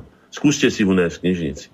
Tento múdry a, a veľmi ľudský človek európskeho formátu, pôrodník a teda e, detský lekár, už v 36. napísal knižku, ktorú mám pred sebou, veľkú, nádhernú, bohatú na informácie. Slovensko bez dorastu Otáznik. Slovensko bez dorastu v 36. roku, keď boli 10 člené rodiny. Do toho teraz príde eko, eko ja neviem, grétko hystéri. Na čele so špekulantami, ktorí zneužívajú zdravotne psychicky narušené dieťa. Je to a citovým vydieraním útočia na ľudia. Viete, čo je toho cieľom? Poviem vám svoj názor. Nehovorím, že je to tak, ale poviem vám svoj názor. Kto by oponoval čistej detskej duši, kto by si dovolil na Gretku siahnuť, to je zločinec okamžite, naraz je chránené. Hej? Podľa mňa cieľom je tým najvplyvnejšími oligarchami sveta najatá skupina na čele so spasiteľkou sveta. Hoci to, čo hovorí, ona už dávno hovorili skutočne autority odborné a upozorňovali na to. Majú vnútiť vínu radovým ľuďom. Majú prehodiť výhybku z toho, že nie tí, čo majú okolo seba obslužný personál, ja neviem, tisíc ľudí na jednej lodi, kde chodí jedna zbohatlícká rodina, že Amerika spotrebováva 45%, myslím, svetovej energie, ak si dobre pamätám ešte, ak to sa nezmenilo, hej? Štatistiky. Že žije na Pán Hornáček, do konca relácie máme už len 8 minút a prišiel nám jeden pomerne dlhý e-mail. Pred reláciou ste sa ma pýtali, že kto nás všetko počúva. Píše nám zo Švajčiarska, poslucháč Martin nasledovne. Zdravím vás, priatelia. Milý pán Hornáček, ako sa snažíme, tak sa snažíme, ale zdá sa, že všetká námaha vychádza na zmar. Napriek všetkým informáciám, ktoré máme, aj tak sa rozhodneme, ako rozhodneme. Dospel som k záveru, že všetko je Božia vôľa. Asi musíme opäť naraziť poriadne na papulu, ako sa v histórii mnohokrát stalo tak sa nás všetkých chcem opýtať, koľko krvi, koľko zla, koľko nenávisti treba, aby sme dospeli k poznaniu lásky, dobra a spolupráce. Bohužiaľ, odskáčeme si to všetci, lebo suchý aj s mokrým horí. Všetko dobre praje kamionista Martin momentálne v Ženeve. Dobre, Poviem takto, na toto nebudem odpovedať, odpoviem tým, čo som si pripravil na záver, lebo máme skutočne málo. O tom, čo som už minule cítal, že moja babička je stará ekosvíňa, čo spieval ten zbor 8-ročných detí. Dobre počujete, moja babička je stará ekosvíňa, 8-ročné deti. Z toho vznikne to, že potom už aj Alan Delon, to poznáte všetci, ktorí potrebovali, že už nikdy by som sa nechcel vrátiť do tohto sveta a tak ďalej. Ale moja spolužiačka mi napísala. Ďakujem za odpoveď a máš úplnú pravdu. Je až ťažko na duši, kam to všetko speje a v akom svete žijú, žijú a budú žiť dnešní mladí ľudia. Je to až nepochopiteľné, že ľudia sú nepoučiteľní z histórie a z reálu. A to hlavne aj cudzí, e, cudzí politici. ktorým asi vôbec nezáleží, akú budúcnosť pripravuje svojim potomkom, už by som nechcela byť mladá za žiadnu cenu. To je vlastne povedané, čo aj on hovorí. Spoliehať sa na Božiu vôľu považujem za nečestné a nespravodlivé, pretože aj iní ľudia majú taký istý mozog, také isté ruky, také isté telo. Použíme to, už sme vedeli žiť aj rozumnejšie, ako žijeme. Vráťme sa k hodnotám, ktoré nám pomohli žiť. No. Za riadenie spoločnosti e, skúsenejšou časťou populácie je mnoho múdrych ľudí. Ja by som spomenul, povedzme, Konfúcia, už som ho spomínal. To znamená, že máme príklady. Napríklad sa hovorí, že je lepšie kráčať o samote ako v dave, ktorý ide zlým smerom. To znamená, že musíme urobiť aj individuálne vzbury a vzdať sa takéhoto spôsobu. Som povedal, že pokiaľ sa my nevzdáme e, konzumného spôsobu života, nikde sa nedostaneme, pretože ten nás vždy nachytá. Tým vedcom a badateľom narýchlo len poviem, hej, človek dokáže zneužiť všetko. Boj o moc nepozná zábrany. Vedec bez humanistických morálnych zásad je pomocníkom zla. Kto slúži vlastnému egu, neslúži ľuďom. Vedecký a technický pokrok by sa nemal stať príčinou degenerácie ľudstva. Toto všetko sa tu zatiaľ deje. No, keď sme porovnávali tú našu klasickú morálku kresťanskú, povedzme, ktorú máme my. Pohostinnosť, dobrostrdečnosť, spolupatričnosť, úprimnosť, hospodárnosť, striednosť, generačná nadväznosť, vytváranie kultúry, spolupráca a tak ďalej. A teraz na tej druhej strane skúposť, zlomyselnosť, egoizmus, vypočítavosť, prefíkanosť, rabovanie, požívačnosť, žijeme naraz, zničenie systému a tak ďalej, individualizmus, konfrontačný spôsob života a tak ďalej. A teraz, a už myslím, že to tak asi dotiahneme, dúfam, že sa mi to podarí. Túlal som sa v lese v Svetom Júri, nad Júrom. A našiel som takú malú chalúbku, ktorú si tam urobili deti a tuto máte detskú dušu, ktorú by sme mali nasledovať. Dobre počúvajte. Tam bol zelený papierik, ktorý som si otvrdil, je tam napísané toto. Milý Vendelín, príjmi prosím túto poličku od nás. Ošúpali sme ju pre teba z lásky. Uh, chodievaj na náš domček aj do našej škôlky. Zdravíme ťa, tvoji kamaráti z lesnej škôlky. Pozrite sa, ako tie deti túžia po láske. Ako tú lásku venujú ešte aj neznámemu nejakému vendelinkovi, ktorého veria, ktorému urobia chalúbku a tešia sa, alebo snívajú o tom, že niekomu urobia dobre. Sledujme ich. Ja som napísal báseň, ktorú prečítam. Poznáme dobre, že ten čierny mor dokáže k živým byť viac ako krutý. A predsa sa ľudstvo ako už toľkokrát do bezodnej pasce, zas bez hlavorúti. Zahoďme prázdne, nepodstatné veci a postavme všetci život proti smrti. Každý, kde môže a každý, kto vláze, stavajme spolu zo životov hrádze. Toto je jediné riešenie. Musíme sa vrátiť hodnotám, ktoré dobre poznáme, sú v nás. Je v nás 22 generácií odkazu našich predkov, hovoril som to mnohokrát. Je to veľká presila skúsenosti, ktorá je pozitívna. Vráťme sa k vlastným hodnotám, zabudnime na všetky tieto k nám implantované choroby, tento, tento liberálny mor a to všetko, čo nás deštruje, pretože jeho zámerom je urobiť konečné riešenie, aby sme tu neboli, aby mohlo pár boháčov, ktorí si môžu dovoliť takýmto spôsobom spustošiť, spustoši, doslova spustošiť ľudskú dušu a likvidovať ľudstvo, aby teda získali prevahu. Uh, kto nechce žiť, tomu ani najlepší lekár liek mi nepomôže. Nehambíme sa lamentovať a zvalovať vinu za našu európsku neschopnosť na cudzích? Oni cítia, že sme slabí. My musíme dokázať, že sa znovu dokážeme pozviechať, ako sme to povedali, ako ten Fénix Popola, postaviť sa a znovu tie isté hodnoty, ktoré nás držali na čele civilizácií všetkého ľudstva, znova sa ku nim vrátiť. Inej cesty neexistuje. Možno, že to bude bolestné, pretože to vôbec nebude pohodlné a po dobrodky to už nepôjde. Znovu opakujem, po dobrodky to už nepôjde tejto moci, ktoré sa títo ľudia, títo zlí ľudia, ktorí chcú zlikvidovať ľudstvo a urobiť si tú zlatú miliardu a takýmto spôsobom urobiť konečné riešenie na svoj prospech, tí sa do tejto moci nevzdajú. Je to príliš lákavé. My teda musíme podstúpiť ako trest za naše viny, že sme sa nechali nachytať a že sme to toľko takto konzumovali, musíme sa vrátiť k pôvodným hodnotám. To je jediné riešenie. Pán Hornáček, čas dnešnej relácie sa naplnil, tak vás ešte požiadam o rozlúčenie sa s poslucháčmi. Ďakujem pekne za vašu pozornosť a chcem ešte zopakovať to, čo je dôležité. Kto chce mať perspektívnu budúcnosť, musí mať nielen svoje deti, ale musí si ich aj vychovať v úcte k hodnotám vlastnej kultúry a podľa pravdivého obrazu vlastných dejín. To je jediná cesta, ktorá nás môže zachrániť. Ďakujem vám pekne. Ja mám a tiež... so mnou môžete rátať, že budem s vami vždycky v tomto boji, aby sme si vrátili svoju vlastnú ľudskú aj kultúrnu tvár. Ďakujem vám pekne. A ja vám ďakujem, prajem vám pekný večer a takisto aj našim poslucháčom. Do počutia a samozrejme počúvajte ďalšie relácie Slobodného vysielača. Prajem vám pekný večer. Vysielací čas dnešnej relácie veľmi rýchlo uplynul, tak sa s vami zo štúdia Banska Bystrica Juh lúči moderátor a zúkar Miroslav Hazucha, ktorý vás touto reláciou sprevádzal.